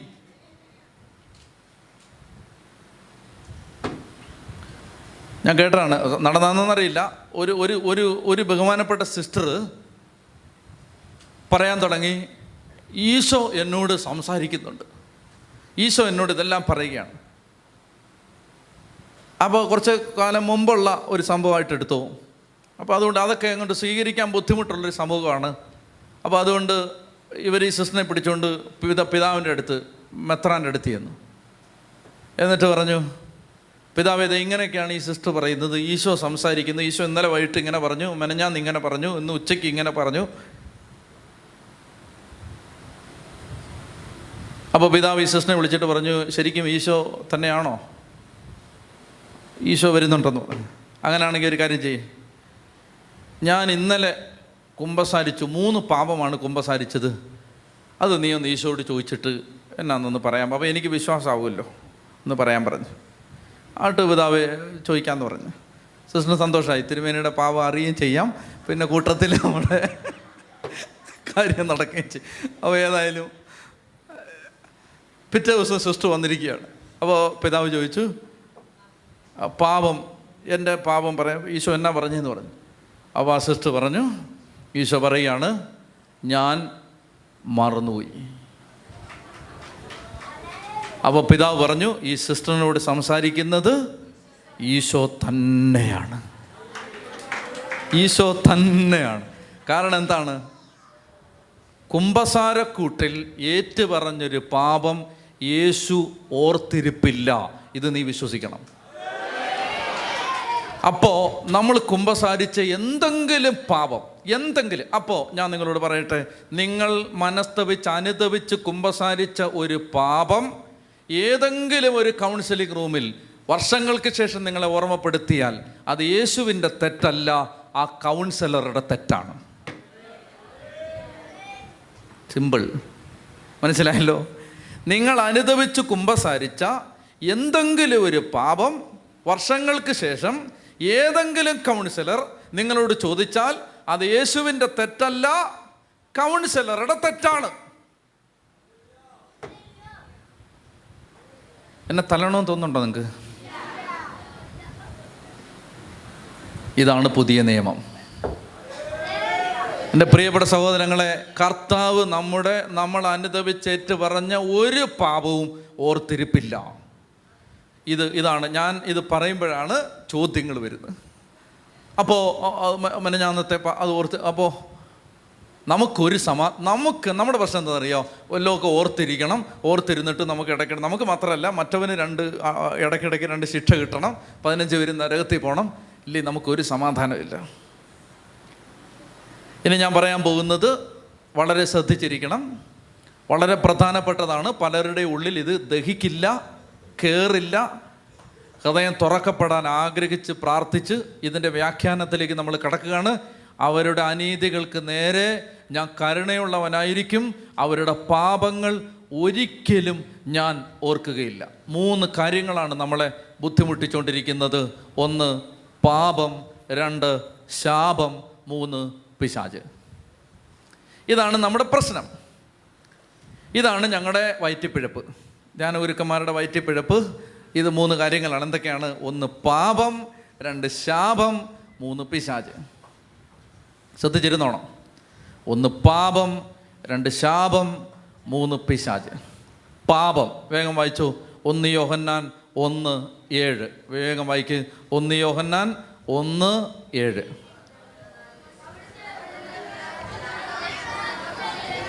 ഒന്ന് യോഹന്നാൻ ഒന്ന് ഏഴ്. വേഗം വായിക്ക്. അവിടുന്ന് പ്രകാശത്തിലായിരിക്കുന്നത് പോലെ നമ്മളും പ്രകാശത്തിൽ സഞ്ചരിക്കുന്നെങ്കിൽ നമുക്ക് പരസ്പരം കൂട്ടായ്മയുണ്ടാകും. അവിടുത്തെ പുത്രനായ യേശുവിന്റെ രക്തം എല്ലാ പാപങ്ങളിൽ നിന്നും നമ്മെ ശുദ്ധീകരിക്കുന്നു. നമുക്ക് പാപമില്ലെന്ന് നാം പറഞ്ഞാൽ അത് ആത്മവഞ്ചനയാകും. ഇപ്പം ആരെങ്കിലും പറയാണ് എനിക്ക് പാപമില്ല. അത് ആത്മവഞ്ചനയാണ്. Self deception ആത്മവഞ്ചനയാണ്. എന്നാൽ അപ്പോൾ നമ്മളിൽ സത്യമില്ലെന്ന് വരും. എന്നാൽ വായിക്കോ വാക്യം ഒമ്പത് വായിച്ച്. എന്നാൽ നാം പാപങ്ങൾ ഏറ്റു പറയുമെങ്കിൽ അവൻ വിശ്വസ്തനും നീതിമാനുമാകയാൽ പാപങ്ങൾ ക്ഷമിക്കുകയും എല്ലാ നീതികളിൽ നിന്നും നമ്മെ ശുദ്ധീകരിക്കുകയും ചെയ്യും. ശ്രദ്ധിച്ചിരിക്കണം. വളരെ പ്രധാനപ്പെട്ടതാണ്. ഇന്ന് ഇച്ചിരി ലേറ്റ് ആയാലും സാരമില്ല. ഇത് തീർ ഇത് ഇത് ശ്രദ്ധിച്ച്. മൂന്ന് കാര്യങ്ങളിൽ ഉത്തരം കിട്ടണം. അപ്പോൾ ഒത്തിരി മനസമാധാനം കിട്ടും. ഒന്ന് നാം പാപമില്ലെന്ന് പറഞ്ഞാൽ അതെന്താവും? ആത്മ പാപമില്ലാത്ത ആരെങ്കിലും ഉണ്ടോ? എല്ലാവർക്കും പാപമുണ്ട്. എന്നാൽ എന്ത് ചെയ്യുന്നു? ഈശോ മിശിക സ്ഥാപിച്ച കുംഭസാരം എന്ന കൂതാശയിൽ നാം പാപങ്ങൾ ഏറ്റുപറയുമെങ്കിൽ ദൈവം വിശ്വസ്തനും നീതിമാനുമാകയാൽ പാപങ്ങളെല്ലാം ക്ഷമിക്കുകയും എല്ലാ നീതികളിൽ നിന്നും നമ്മെ ശുദ്ധീകരിക്കുകയും ചെയ്യും. ആണല്ലോ? ഇത് വിശ്വസിക്കുന്നോ? എല്ലാ പാപങ്ങളും ക്ഷമിക്കും എല്ലാ നീതികളിൽ നിന്നും ശുദ്ധീകരിക്കും. എന്ന് കർത്താവ് പറയുന്നത് വിശ്വസിക്കുന്നോ? വിശ്വസിക്കുന്നോ? അങ്ങനെയാണെങ്കിൽ പ്രിയപ്പെട്ട സഹോദരങ്ങളെ യേശുക്രിസ്തുവിന്റെ തിരുരക്തത്തിലൂടെ യേശുക്രിസ്തുവിന്റെ കുരിശുമരണത്തിലൂടെ അത് നാം സ്വീകരിക്കുന്ന കൂതാശയായ പരിശുദ്ധ കുംഭസാരത്തിലൂടെയും പരിശുദ്ധ കുബാനയിലൂടെയും യോഗ്യതയോടെ ഇതിൽ സംബന്ധിക്കുന്ന സകല വ്യക്തികളുടെയും സകല പാപങ്ങളും ഇന്ന് വരെയുള്ള എല്ലാ പാപങ്ങളും ക്ഷമിക്കപ്പെട്ടിരിക്കുന്നു എന്ന് നിങ്ങൾ വിശ്വസിക്കുന്നോ? വിശ്വസിക്കുന്നോ? അങ്ങനെയാണെങ്കിൽ ആ പാപം ക്ഷമിക്കപ്പെട്ടെങ്കിൽ ആ പാപത്തിന്റെ ശിക്ഷയും ക്യാൻസൽ ചെയ്യപ്പെട്ടു. ഇനി ആ പാപത്തിന് നീ ഒരു ശിക്ഷയും അനുഭവിക്കേണ്ടതില്ല. ആ പാപത്തിന്റെ ശിക്ഷ യേശു കുരിശിൽ ഏറ്റെടുത്തു. ഇനി ആ പാപത്തിന്റെ പേരിൽ നിനക്ക് ശിക്ഷയില്ല. വിശ്വസിക്കാൻ പാടാണ്. ശിക്ഷയില്ലേ എന്നാണ് ചോദിക്കുന്നത് ഇല്ലേ എന്നാണ്. ഉറക്ക ചോദിച്ചോ? അത് ശിക്ഷയല്ല. കാലിക ശിക്ഷ എന്ന് പറയ കാ ടെമ്പറൽ പണിഷ്മെന്റ് അത് ശിക്ഷ അത് ശിക്ഷയല്ല. അതെന്താണ്? അത് നമ്മുടെ പരിത്യാഗ ജീവിതം ദാനധർമ്മം പ്രാർത്ഥന ഇവയിലൂടെ നമ്മൾ ചെയ്ത തെറ്റിന്റെ ആ തെറ്റിന്റെ ഗൗരവം തിരിച്ചറിഞ്ഞ് നമ്മൾ കർത്താവിനെ സ്നേഹിച്ച് സ്നേഹിച്ച് സ്നേഹിച്ച് മുന്നോട്ട് പോവാണ്. മനസ്സിലാവുന്നില്ലേ? അതായത് പാപം നമ്മുടെ ജീവിതത്തിൽ ഉണ്ടാക്കിയ ക്രമക്കേട് എന്നാണ് അതിനെക്കുറിച്ച് പഠിപ്പിക്കുന്നത്. ഡിസോർഡർ ആ ഡിസോർഡർ എന്ന് പറഞ്ഞാൽ അതിന് സിമ്പിളായിട്ട് ഉദാഹരണം പറഞ്ഞാൽ ഇപ്പം ഇത് ഈ ധ്യാനം നടന്നുകൊണ്ടിരിക്കുന്ന സമയത്ത് ഇവിടെ ഒരു പാമ്പ് വന്ന് കയറി. രാജവെമ്പാല. രാജവെമ്പാല വന്ന് ഇങ്ങനെ ഇരുന്ന് ഇപ്പം ഇത് ഈ ശിക്ഷയൊന്നും ഇല്ലാന്ന് ഓർത്ത് സങ്കടപ്പെട്ടുകൊണ്ടിരുന്ന ഒരു ചേട്ടന്റെ കാലയിൽ പാമ്പ് എന്ന് പറഞ്ഞിട്ട് ഒരൊറ്റ ചാട്ടം ചാടി കേട്ട പാതി കേൾക്കാത്ത പാതി സകല എണ്ണം കൂടെ വെളിയിൽ ചാടി ഇങ്ങനെ നിൽക്കുന്ന സമയത്ത് പെട്ടെന്ന് ഒരു വോളണ്ടിയർ ഓടി വന്നിട്ട് ഒരു കമ്പെടുത്ത് ഈ പാമ്പിനെ അടിച്ച് കൊന്ന് വെളിയിൽ കൊണ്ടുപോയി. പാമ്പ് ചത്തു. പാമ്പ് ചത്തു അതാണ് ശിക്ഷ കർത്താവ് കുരിശിൽ ഏറ്റെടുത്തു. പാമ്പ് ചത്തു. പിടികിട്ടിയല്ലോ? ശ്രദ്ധിച്ചിരിക്കണം. ആവശ്യമില്ലാതെ നിലയ്ക്കരുത് അതായത് ശ്രദ്ധിച്ചിരിക്കണം പാപത്തിന്റെ പാമ്പ് ചത്തു. യേശു കുരിശിൽ ശിക്ഷ ഏറ്റെടുത്തു. അപ്പോൾ എന്ത് ചെയ്തു? ഈ ഹോളിൽ കയറി വന്ന പാമ്പിനെ അടിച്ചു വന്നു അടിച്ചു വന്നു പാമ്പിനെ കൊണ്ടുപോയി കുഴിച്ചിട്ടു. പക്ഷേ ഈ ഹോളിന്റെ അവസ്ഥ എന്താ? കസേരയെല്ലാം ഒടിഞ്ഞ് ബുക്കെല്ലാം ചെതറി അതാരേലും വന്നൊന്ന് പിടിച്ച് നേരെ ഇടണം. പിടികിട്ടിയോ? ഇതാണ് ആ ക്രമക്കേടുകൾ പരിഹരിക്കുന്ന പ്രക്രിയയുടെ പേരാണ് പ്രാർത്ഥന പരിഹാരം പ്രായച്ചിത്തം. മനസ്സിലായോ? അത് ശിക്ഷ മാറിപ്പോകാനുള്ള വഴിയല്ല. പിടികിട്ടിയോ ചേച്ചി? ഏ? സമാധാനായോ? ചത്തി പറഞ്ഞേ ഹാലലുയാ. അപ്പോൾ അതുകൊണ്ട് ആ വാക്ക് കാലിക ശിക്ഷ എന്ന് പറയുന്ന വാക്കാണെന്ന് വിചാരിച്ച് അത് നമുക്ക് പിന്നെ ശിക്ഷ ഇങ്ങനെ വരുന്നുണ്ടെന്ന് ഒരിക്കലും വിചാ ശിക്ഷയില്ല. വിശ്വ എന്നെ വിശ്വസിച്ചു ശിക്ഷയില്ല. ശിക്ഷയില്ല.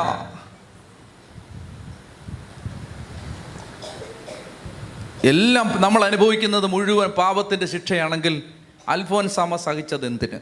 എനിക്ക് ഉത്തരം വേണം. മരിയ കൊരേത്തി സഹിച്ചത് എന്തിന്? എനിക്ക് ഉത്തരം വേണം. ഫ്രാൻസിസ് അസീസിയും ഫ്രാൻസിസ് സേവിയറും സഹിച്ചത് എന്തിന്? ഉത്തരം വേണം. ഫ്രാൻസിസ് മാർപ്പാപ്പ സഹിക്കുന്ന എന്തിന്? ഉത്തരം വേണം. ഇതെല്ലാം ചെയ്ത തെറ്റിന്റെ ശിക്ഷയാണെങ്കിൽ പത്രോസും പൗലോസും സഹിച്ചത് എന്തിന്? എല്ലാ തേവാനോസ് സഹിച്ചത് എന്തിന്? പാവപ്പെട്ട ചെറുപ്പക്കാരൻ. വിശുദ്ധ ഫിലോമിന സഹിച്ചത് എന്തിന്? പ്രിയപ്പെട്ട സഹോദരങ്ങളെ അതുകൊണ്ട് ആ തെറ്റിദ്ധാരണ മനസ്സിൽ നിന്ന് കള. അതുകൊണ്ട് നമുക്ക് നമ്മൾ ചെയ്ത തെറ്റിന് കർത്താവ് കുരിശിൽ ശിക്ഷ ഏറ്റെടുത്തു. ഏറ്റെടുത്തു. നീ അതിന്റെ പേരിൽ വേട്ടയാടപ്പെടില്ല. ഒറ്റ കണ്ടീഷൻ ഒറ്റ കണ്ടീഷൻ നീ ഇത് വിശ്വസിക്കണം. വിശ്വസിക്കണം. അതായത് ഇത് വിശ്വസിക്കണം. ദൈവമേ ഞാൻ ഞാൻ തെറ്റ് ചെയ്തു ഞാനത് അംഗീകരിച്ചു എന്റെ കർത്താവെ ഞാൻ ഏറ്റു പറഞ്ഞു നീ എനിക്ക് വേണ്ടി അതിന്റെ കൂടെ ശിക്ഷയാണ് നീ കുരിശിൽ ഏറ്റെടുത്തത്. അതിന്റെയും കൂടെ ശിക്ഷയാണ് കർത്താവെ നീ കുരിശിൽ ഏറ്റെടുത്തത്. ഇനി അതിന്റെ പേരിൽ എന്നെ ചാട്ടവാറ് കൊണ്ട് അടിക്കേണ്ട കാര്യമില്ല. എന്നാൽ എന്ത് ചെയ്യുന്നു? ക്രിസ്തു കുരിശിൽ സഹിച്ച പീഡകൾ ഓർക്കുമ്പോൾ ഞാൻ ചെയ്ത പാവത്തിന്റെ ഗൗരവം ഞാൻ തിരിച്ചറിയുമ്പോൾ ഞാൻ എന്ത് ചെയ്യുന്നു? പ്രായച്ചിത്തത്തിന്റെയും പരിത്യാഗത്തിന്റെയും പ്രാർത്ഥനയുടെയും ദാനധർമ്മത്തിന്റെയും സ്നേഹത്തിന്റെയും ഒരു ജീവിതം നയിച്ചുകൊണ്ട് ഞാനൊരു പരിഹാരത്തിന്റെ ജീവിതം നയിക്കുന്നു. പിടിയിട്ടുന്നുണ്ടോ ചെത്തി പറഞ്ഞേ ഹാലേ ലുയാ ഹാലേ ലുയാ പ്രിയപ്പെട്ട സഹോദരങ്ങളെ ഈ കരുണ നമ്മളിലേക്ക് ഒഴുകിയിറ നമ്മൾ ഈ കരുണ സ്വീകരിക്കുന്ന ആ ഒരു മനോഭാവത്തിലേക്ക് നമ്മൾ വരണം. നമ്മൾ പിന്നെയും പിന്നെയും ശിക്ഷയുണ്ട്. ഇനി നാളെ വല്ല- വല്ലതും ശിക്ഷ വരും. മറ്റന്നാൾ വരുമായിരിക്കും. ഇങ്ങനെ നിങ്ങൾ വിചാരിച്ചിരിക്കരുത്. മറിച്ച് പാപത്തിന്റെ ശിക്ഷ കർത്താവ് കുരിശിൽ ഏറ്റെടുത്തു എന്ന് നിങ്ങൾ വിശ്വസിക്കണം. അതാണ് പുതിയ ഉടമ്പടി. ഓക്കെ ഒന്ന് രണ്ട്. രണ്ടാമത്തേത് ശാപം. ആദ്യത്തേത് പിന്നെ സമാധാനമുണ്ട്. രണ്ടാമത്തേതാണ് ഇനിയിപ്പോൾ ചോദ്യങ്ങൾ ചോദ്യമഴ വരുന്നത് ഇത് പറയുമ്പോഴാണ്. അതായത് ഗലാത്തിയ ലേഖനം മൂന്നാമധ്യായം പതിമൂന്നാമത്തെ വാക്യം. ഗലാത്തിയ ലേഖനം മൂന്നാമധ്യായം പതിമൂന്നാമത്തെ വാക്യം. ഗലാത്തിയ ലേഖനം മൂന്നാമധ്യായം പതിമൂന്നാമത്തെ വായിച്ചേ. ക്രിസ്തു നമ്മെ പ്രതി ശപിക്കപ്പെട്ടവനായി തീർന്നുകൊണ്ട് നിയമത്തിന്റെ ശാപത്തിൽ നിന്ന് നമ്മെ രക്ഷിച്ചു എന്തെന്നാൽ മരത്തിൽ തൂക്കപ്പെടുന്നവൻ ശപിക്കപ്പെട്ടവനാണെന്ന് എഴുതിയിരിക്കുന്നു. എവിടെ എഴുതിയിരിക്കുന്നു? നിയമാവർത്തനം ഇരുപത്തൊന്ന് ഇരുപത്തി മൂന്നിൽ എഴുതിയിരിക്കുന്നു. അതെടുത്ത് വായിച്ചേ. നിയമാവർത്തനം ഇരുപത്തിയൊന്ന് ഇരുപത്തിമൂന്ന്. Deuteronomy twenty one twenty three ഒരുവൻ മരണശിക്ഷയ്ക്കർഹമായ കുറ്റം ചെയ്യുകയും മരണത്തിന് വിധിക്കപ്പെടുകയും ചെയ്താൽ അവനെ നീ മരത്തിൽ തൂക്കിയിടണം. ശവം രാത്രി മുഴുവൻ മരത്തിൽ തൂങ്ങിക്കിടക്കരുത്. നിന്റെ ദൈവമായ കർത്താവ് നിനക്ക് അവകാശമായി തന്ന സ്ഥലം അശുദ്ധമാകാതിരിക്കാൻ അന്ന് തന്നെ അത് മറവ് ചെയ്യണം. മരത്തിൽ തൂക്കപ്പെട്ടവൻ ദൈവത്താൽ ശപിക്കപ്പെട്ടവനാണ്. അതൊന്ന് പറഞ്ഞേ മരത്തിൽ പറ മരത്തിൽ തൂക്കപ്പെട്ടവൻ ദൈവത്താൽ ശപിക്കപ്പെട്ടവനാണ്. മരത്തിൽ തൂക്കപ്പെടുന്നവൻ ദൈവത്താൽ ശപിക്കപ്പെട്ടവനാണ്.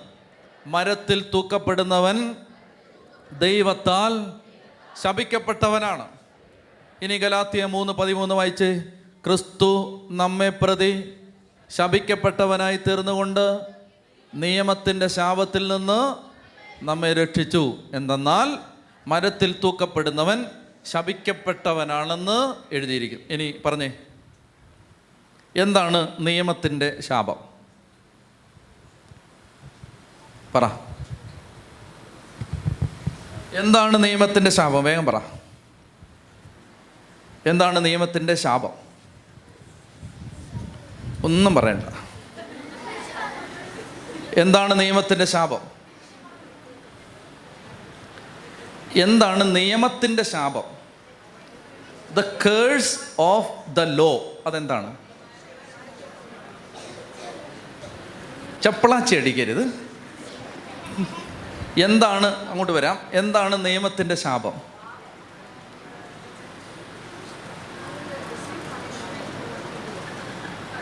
ചെയ്തതിന് ശിക്ഷ കിട്ടുന്നതാണ്. എന്താണ് നിയമത്തിന്റെ ശാപം? എസ് കമ്മ്യൂണിക്കേഷൻ പഴയ നിയമത്തിൽ? ആ. ആ അത് അതിന് അതാണ്ട് അത്രയൊക്കെ എത്തിയിട്ടുണ്ട്. എന്താണ് നിയമത്തിന്റെ ശാപം? ഏഴ് തലമുറ വരെ ശിക്ഷിക്കപ്പെടും. ഏതാ ഏതാ? ഇരുപത്തെട്ട് പതിനഞ്ച് മുതലോ? ഇരുപത്തേഴോ? ശിക്ഷ. ഓക്കെ. എന്താണ് നിയമത്തിന്റെ ശാപം? എന്താണ് നിയമത്തിന്റെ ശാപം? ഏ? വിരൽ മുറിയും. എന്താണ് നിയമത്തിന്റെ ശാപം? എന്താണ് നിയമത്തിന്റെ ശാപം? എന്താണ് നിയമത്തിന്റെ ശാപം? നിയമം അനുസരിച്ചില്ലെങ്കിൽ കിട്ടുന്ന ശിക്ഷ. എന്താണ് നിയമത്തിന്റെ ശാപം?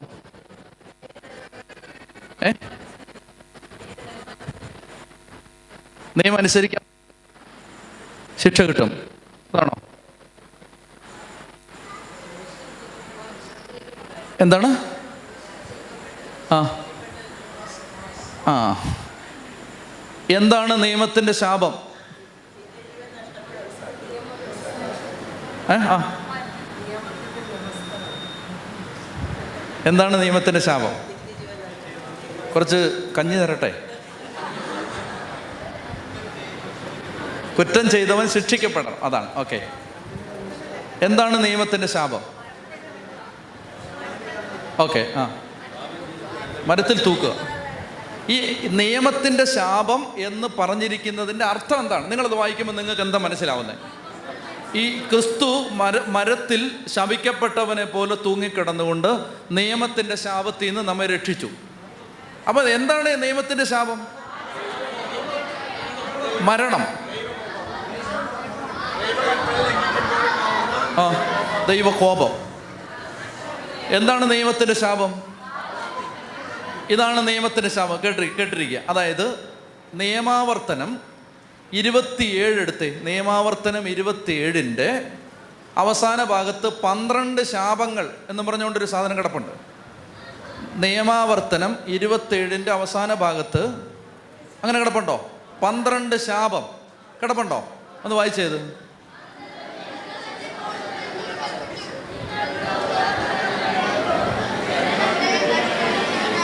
നാലാമത്തെ വാക്യം വായിച്ചേ നാലാമത്തെ.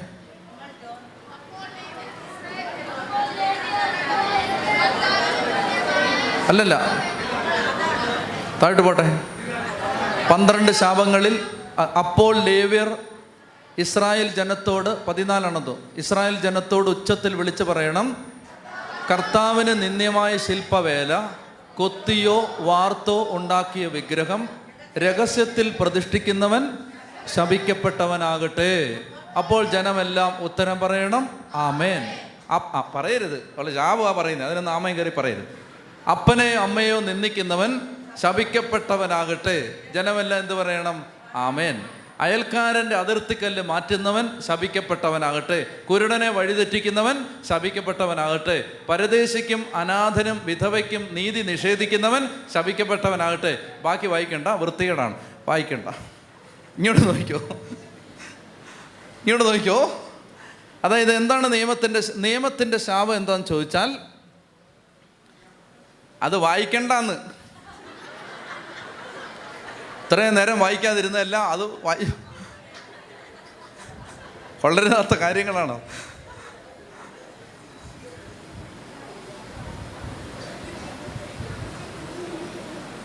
ഇത്രയും നേരം ബൈബിൾ എടുക്കാരുന്ന ചേച്ചി ജനലിൽ നിന്ന് ബൈബിൾ അങ്ങ് എടുത്ത്.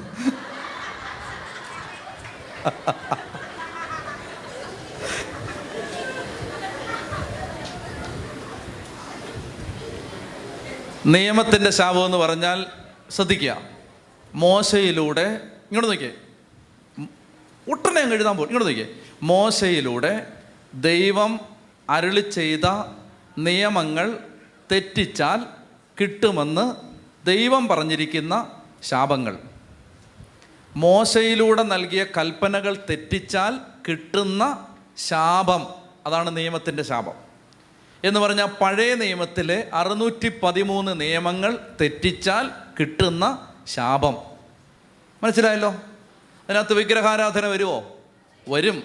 അമ്മയപ്പനെ തല്ലിയത് വരുമോ വരും. അതായത് പഴയ നിയമത്തിൽ പറഞ്ഞിരിക്കുന്ന അറുന്നൂറ്റി പതിമൂന്ന് നിയമങ്ങൾ തെറ്റിച്ചാൽ കിട്ടുന്ന ശാപമാണ് എന്ത്? നിയമത്തിന്റെ ശാപം.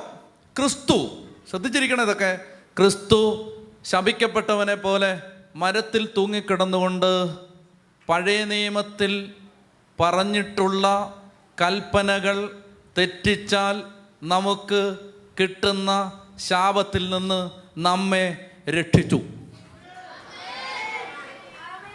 അപ്പം ഈ മൂന്നും നാലും തലമുറയുടെ മേൽ ശാപം ഉണ്ടോ? ഇല്ല. ഇല്ല. നിങ്ങളിത് വിശ്വസിക്കത്തില്ലെന്ന് എനിക്കറിയാം പക്ഷേ ഇല്ല. ഈ വചനം അനുസരിച്ച് ഇല്ല. ക്രിസ്തുവിൽ വിശ്വസിക്കുന്ന ഒരു വ്യക്തിയുടെ തലയ്ക്ക് മീതെ ശാപം ഇല്ല. വേണമെങ്കിൽ വിശ്വസിക്കുക വേണമെങ്കിൽ. ഈ വചനം അനുസരിച്ചില്ല. ഇനി നിങ്ങളുടെ വല്ല വചനം അനുസരിച്ചുണ്ടോ എന്ന് എനിക്കറിയില്ല. പുതിയ നിയമത്തിൽ ഗലാത്തിയ ലേഖനത്തിൽ മൂന്നാം അധ്യായം പതിമൂന്നാം വാക്യം അനുസരിച്ച് മാമോദീസ മുങ്ങി ക്രിസ്തുവിൽ ഇപ്പോൾ വിശ്വാസം ഏറ്റുപറഞ്ഞ് ജീവിക്കുന്ന ഒരു വ്യക്തിയുടെ മേലും ഒരു കുടുംബത്തിന്റെ മേലും ശാപം ഇല്ല. ഇല്ല. ആ. വേണേ വിശ്വസിക്കും. ഇല്ല. ഇനി നിങ്ങൾക്ക് സമാധാന ശാപം ഉണ്ടെന്നാണെങ്കിൽ അങ്ങനെ വിചാരിച്ചു.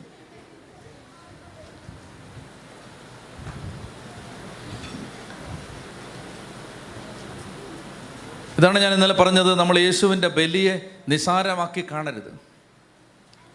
കർത്താവായ യേശു ക്രിസ്തു നമ്മുടെ പ്രതിപുരുഷനായി നിന്നുകൊണ്ട് എല്ലാ ശാപത്തിൽ നിന്നും നമ്മെ രക്ഷിച്ചു. അതുകൊണ്ട് ഒരു വ്യക്തി യേശുവിനെ വിശ്വസിക്കുകയും സ്നേഹിക്കുകയും സ്വീകരിക്കുകയും ചെയ്ത് യേശുവിന്റെ സന്നിധിയിൽ പാപങ്ങൾ ഏറ്റുപറഞ്ഞാൽ ശാപത്തിന്റെ ചെങ്ങല അവിടെ വച്ച് മുറിയും.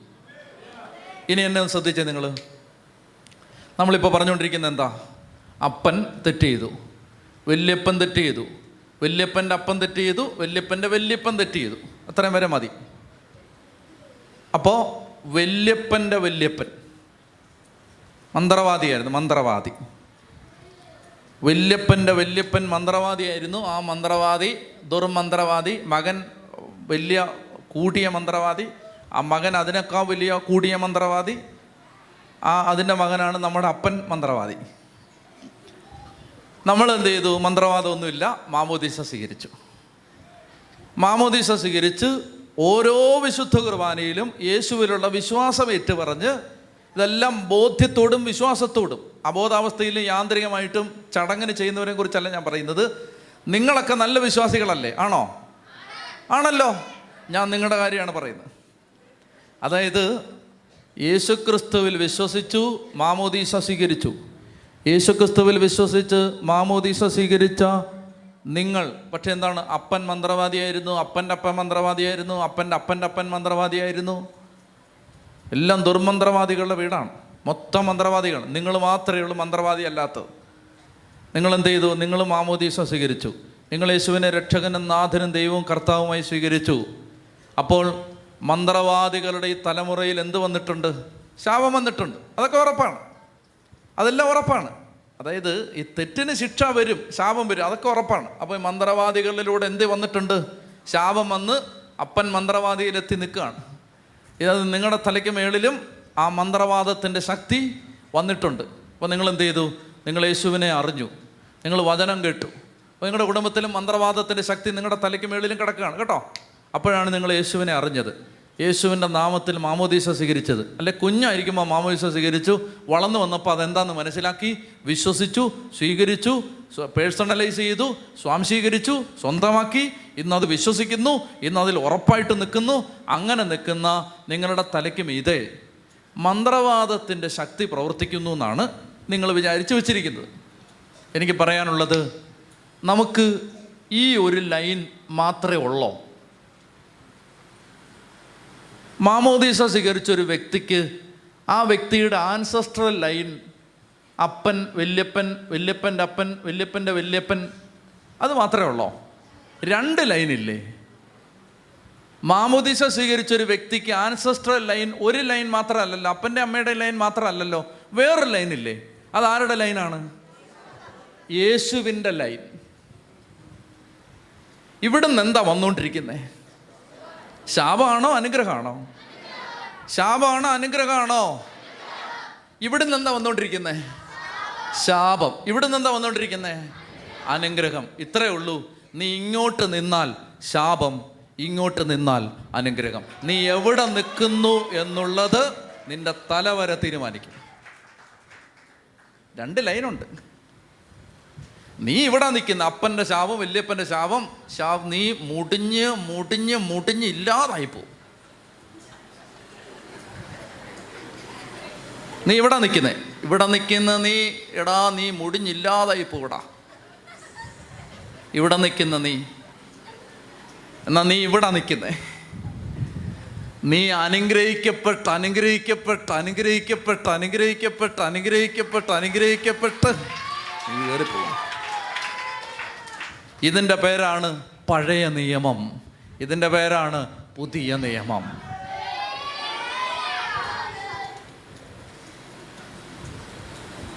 ചോദിച്ചു ചോദിച്ചോ ഒറ്റ ചോദ്യം ചോദിച്ചോ. ആ. കർത്താവായ യേശുവിൽ വിശ്വസിക്കുക നീയും നിന്റെ കുടുംബവും രക്ഷ പ്രാപിക്കും ചോദ്യം ഇത്രയേ ഉള്ളൂ. അതായത് ചോദ്യം ഇത്രയേ ഉള്ളൂ. ഇതാ സിമ്പിളായിട്ട് ഉത്തരം പറയാം. അതായത് അഞ്ച് പേര് തെറ്റ് ചെയ്യുന്നു. അഞ്ച് പേര് പാവത്തിൽ ജീവിക്കുന്നു. ശ്രദ്ധിക്കണേ. അഞ്ച് പേര് തെറ്റ് ചെയ്യുന്നു. അഞ്ച് പേര് പാവത്തിൽ ജീവിക്കുന്നു. അഞ്ച് പേര് പിശാചിനെ ആരാധിക്കുന്നു. ഒരാൾ വിശുദ്ധിയിൽ ജീവിക്കുന്നു ഒരാൾ യേശുവിനെ സ്വീകരിച്ചിരിക്കുന്നു ഒരാൾ യേശുവിനെ ആരാധിക്കുന്നു. ഏതിനാണ് പവർ അഞ്ച് പേരുടെ പാപത്തിനാണോ ഒരാളുടെ വിശ്വാസത്തിനാണോ? ഉത്തരം കിട്ടിയല്ലോ. ഒരുവൻ മൂലം സകല ലോകവും രക്ഷിക്കപ്പെട്ടെങ്കിൽ ആ ഒരുവനിലുള്ള വിശ്വാസം സകല ലോകത്തെയും രക്ഷിക്കും. മനസ്സിലായോ?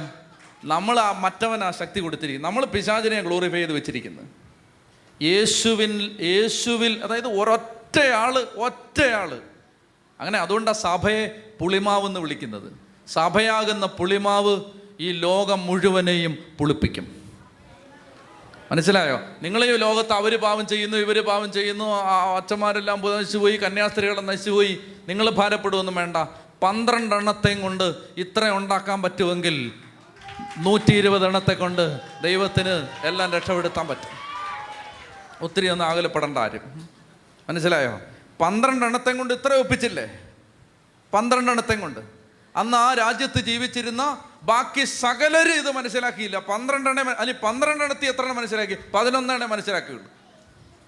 ഇനി അവസാനം ആ കൂട്ടത്തിൽ തന്നെ ഒരെണ്ണേ അവസാനം വരെ നിന്നുള്ളൂ. ക്വാണ്ടിറ്റി അല്ല. ക്വാളിറ്റിയാണ് പ്രധാനം. എണ്ണമല്ല ഗുണമാണ് പ്രധാനം. ഗുണം. ഒരൊറ്റ എണ്ണം മതി ഒരൊറ്റ എണ്ണം. തിരുവനന്തപുരം രക്ഷപ്പെടാൻ ഒറ്റ എണ്ണം മതി. ഒറ്റ എണ്ണം. ചതി പറഞ്ഞേ ഹാലേലുയാ. എന്റെ പ്രിയപ്പെട്ട സഹോദരങ്ങളെ അതുകൊണ്ട് നിയമത്തിന്റെ ശാപത്തിൽ നിന്ന് കർത്താവ് നമ്മെ രക്ഷിച്ചു. ഇത് നീ വിശ്വസിക്കുന്നുണ്ടോ? എങ്കിൽ നീ പുതിയ നിയമത്തിലാണ്. ഞാൻ ഒറ്റ കാര്യം പറയട്ടെ. വിശ്വാസത്തിന്റെ ശക്തി നിങ്ങൾ വിചാരിക്കുന്ന പോലല്ല. നമ്മൾ വിശ്വസ് നമ്മളിത് ഇത് വിശ്വസിക്കേണ്ട ഇത് വിശ്വസിച്ചാൽ പിന്നെ പിശാചിന് ഒന്നും ചെയ്യാൻ പറ്റില്ല. ആദി പാപം എന്താണ്? ആദി പാപം. ആദി പാപം എന്താ? ആദി പാപം അനുസരണക്കേടല്ല. ആദി പാപം എന്താണെന്നറിയാമോ? പാ പിശാജ് പറഞ്ഞു പിശ- ദൈവം പറഞ്ഞു ഇത് തിന്നരുത് തിന്നാൽ നിങ്ങൾ മരിക്കും.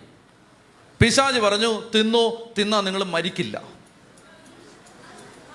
ആദു ഹൗവയും ദൈവം പറഞ്ഞത് അവിശ്വസിച്ചു പിതാ പിശാജ് പറഞ്ഞത് വിശ്വസിച്ചു. അപ്പോൾ ആദ്യ പാപം എന്താണ്? അവിശ്വാസം. അതുകൊണ്ടാണ് കർത്താവ് പറഞ്ഞത് ശിക്ഷ വന്നത് അവിശ്വാസത്തിലൂടാണെങ്കിൽ രക്ഷ വരുന്നത് വിശ്വാസത്തിലൂടെ. അതുകൊണ്ടാണ് വിശ്വാസം വഴി കൃപയാലാണ് നിങ്ങൾ രക്ഷിക്കപ്പെട്ടത് എന്ന് പറയുന്നത്. അതുകൊണ്ടാണ് അവി ശിക്ഷ വന്നത് അവിശ്വാസത്തിലൂടാണ്. അങ്ങനെയാണെങ്കിൽ രക്ഷ വരുന്നതോ? ഒറ്റ എണ്ണം വിശ്വസിച്ചാൽ മതി. നിന്റെ ഈ കുടുംബം മുഴുവൻ കർത്താവ് രക്ഷ നിന്റെ നീ നീ മരിക്കുന്നതിന് മുമ്പ് നിനക്ക് കാണാൻ പറ്റുമോ അത്? നിന്റെ വീട്ടുകാർ മുഴുവൻ യേശുവിനെ ഏറ്റു പറഞ്ഞ് മരിക്കുന്നത്. ചോദിച്ചോ? എന്നാ പറഞ്ഞേ? സോൾസ് ഇൻ പെർഗേറ്ററി എന്തിനാണ് പ്രാർത്ഥി? ശുദ്ധീകരണാത്മാക്കൾക്ക് വേണ്ടി പ്രാർത്ഥിക്കേണ്ടതിന്റെ ആവശ്യം എന്താണ്? അല്ലേ? അതാണ് ഞാൻ പറഞ്ഞില്ലേ സഭയുടെ റോൾ അതാന്ന് പറഞ്ഞില്ലേ? ജീവിച്ചിരിക്കുന്നവരെ രക്ഷപ്പെടുത്തുക.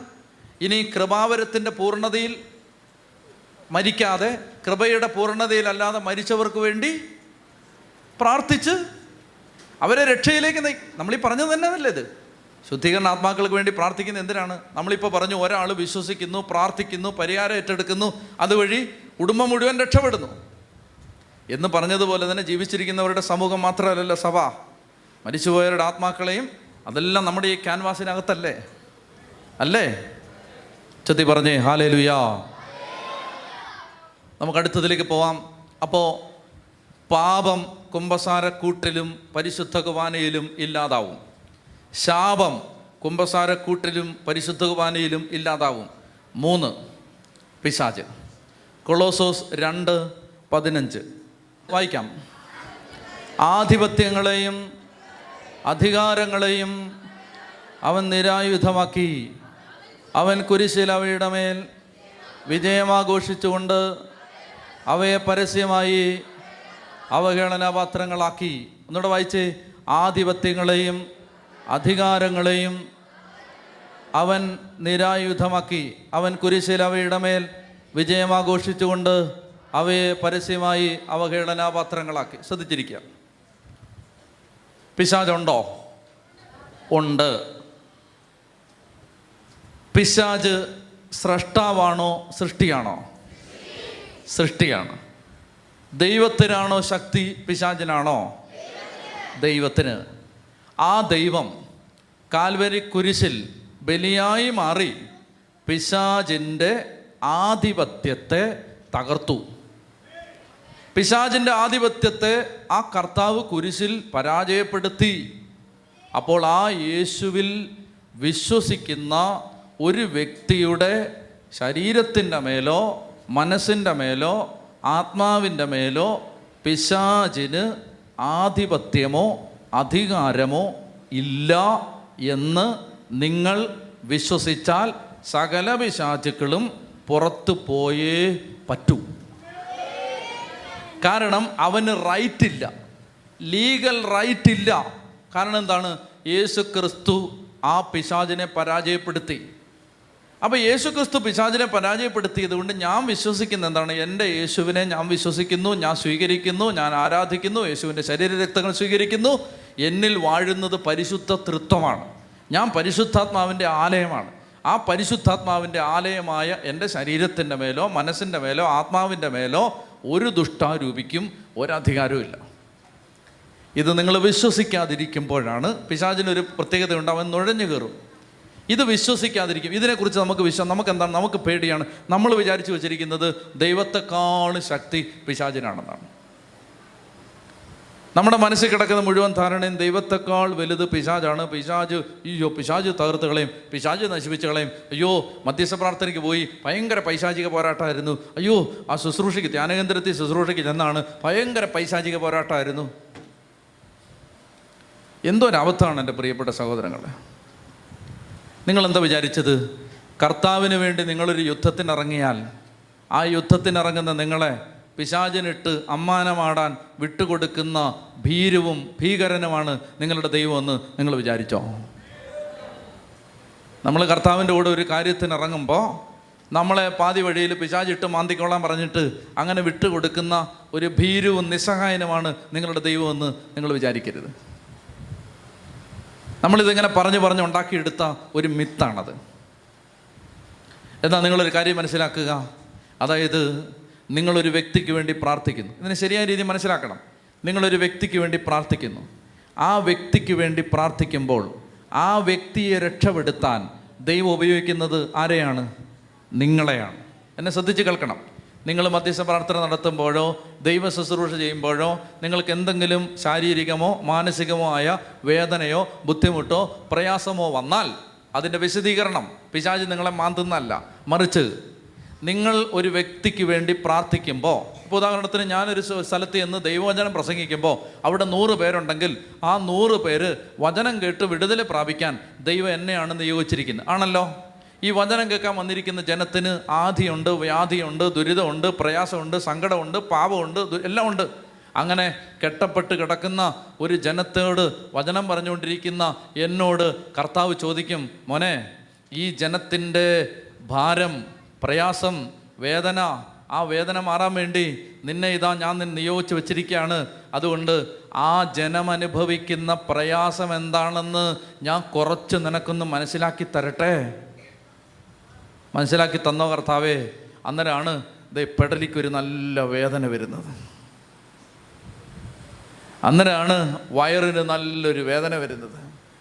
എന്റെ പ്രിയപ്പെട്ട സഹോദരങ്ങളെ നിങ്ങളൊരു ശുശ്രൂഷയ്ക്ക് ഇരിക്കുന്ന സമയത്ത് നിങ്ങളൊരു ശുശ്രൂഷയ്ക്ക് ഇറങ്ങുമ്പോൾ നിങ്ങൾക്ക് എന്തെങ്കിലും ശാരീരിക അസ്വസ്ഥതയോ പ്രയാസമോ ക്ഷീണമോ വന്നാൽ അത് നിങ്ങൾ യേശുക്രിസ്തുവിനോട് ചേർന്ന് ആ വ്യക്തിക്ക് വേണ്ടി ആ സഹനമേറ്റെടുത്ത് കർത്താവിന്റെ രക്ഷാകര കൃത്യത്തിൽ സഹായിക്കുന്ന പടയാളിയും ചാവേറുമായി മാറുന്നതാണെന്നാണ് നിങ്ങൾ വിശ്വസിക്കേണ്ടത്. അല്ലാതെ പിശാജ് വന്ന് മാന്തുന്നല്ലത് മനസ്സിലായോ? മനസ്സിലായോ ഇത്? അതായത് നമ്മൾ ഒരു സ്ഥലത്ത് ഇപ്പം ഞാൻ നിങ്ങൾക്ക് വേണ്ടി ശുശ്രൂഷ ചെയ്യുന്നു. അപ്പം നിങ്ങളെല്ലാം മരവിച്ച് മടുത്താണ് ഇരിക്കുന്നതെങ്കിൽ കർത്താവ് എന്റെ ആത്മാവിൽ എനിക്കത് ഓഡിയബിളായിട്ട് കേൾക്കാൻ പറ്റില്ല. പക്ഷേ എന്റെ ആത്മാവിൽ പരിശുദ്ധാത്മാവ് പറയും മക്കളെ ഈ അവസ്ഥ ഈ ജനത്തിന്റെ അവസ്ഥ ഇതാണ്. നിനക്കത് ഞാൻ മനസ്സിലാക്കി തരട്ടെ? ഇതാണ് അവസ്ഥ. അപ്പോൾ അതെ ഞാൻ സ്റ്റേജിൽ കയറുന്നതിന് മുമ്പ് എനിക്ക് ഉറക്കം വരാൻ തുടങ്ങും. എനിക്കൊരു മന്ദത അപ്പം ഞാൻ പറയും അയ്യോ മൊത്തം കെട്ടാണ്. ശാകല മന്ത്രവാദ കൂടോത്തരെല്ലാം വന്നിരിക്കുകയാണ്. അയ്യോ ദൈവമേ ഇന്ന് ഞാൻ അടിച്ചു പോകാൻ സാധ്യതയുണ്ട്. ഇങ്ങനെ ആളുകൾ പറഞ്ഞുകൊണ്ടിരിക്കുന്നത് അങ്ങനല്ലത്. മറിച്ച് ഈ രക്ഷാകര കൃത്യത്തിൽ ഈ രക്ഷാകര കൃത്യത്തിൽ കർത്താവിനോടൊപ്പം നിന്ന് സഹകരിച്ച് കർത്താവിന്റെ സഭയെ പണിതുയർത്തുന്ന ഒരു വ്യക്തിക്ക് ഈശോ മിശിക കാണിച്ചു കൊടുക്കുകയാണ് അവന്റെ അവസ്ഥ അവളുടെ അവസ്ഥ ആ കുടുംബത്തിന്റെ അവസ്ഥ. അങ്ങനെ കർത്താവ് നമ്മളെ കുറെ കൂടി വിശ്വാസയോഗ്യരായി കാണുന്നതാണ് ശുശ്രൂഷ ജീവിതത്തിൽ നിങ്ങൾക്ക് വരുന്ന വേദനകൾ. അല്ലാതെ പിശാചി മാന്തുന്നല്ല.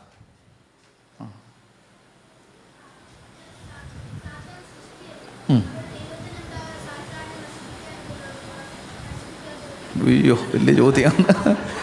ഇരുന്നു? കൊല്ലരുത്. സാത്താൻ സൃഷ്ടിയല്ലേ? പിന്നെ എന്താണ് സാത്താനെ ദൈവം പൂർണമായി ഇപ്പോൾ നശിപ്പിക്കാത്തത്? ദൈവത്തിന്റെ ശ്രദ്ധിക്കുക. സഭയുടെ പ്രബോധന അനുസരിച്ച് ദൈവവചനം അനുസരിച്ച് സാത്താനെ അന്ത്യവിധിയിലാണ് കർത്താവ് പൂർണമായി നശിപ്പിക്കുന്നത്. ഇപ്പം നിർത്തിയിരിക്കുകയാണ്. എന്തിന്? എന്തിനാണ് നിർത്തിയിരിക്കുന്നത്? ഞാനും നീയും നേരെയാവണമെങ്കിൽ നമ്മളെ ചൊറിയാൻ വല്ലവരും വേണം. മനസ്സിലായോ? അതായത് ഈ ടെസ്റ്റ് ഇടാൻ ടീച്ചേഴ്സ് ഇല്ലെങ്കിൽ കുട്ടികൾക്ക് പരീക്ഷ എഴുതി ജയിക്കാൻ പറ്റുമോ പരീക്ഷ ഇടാൻ വല്ലവരും വേണ്ടേ? അല്ലേ? ഇങ്ങനെ വായിച്ചേ മത്തായിയുടെ സുവിശേഷം നാലാം അധ്യായത്തിൽ വേഗം എടുത്തേ.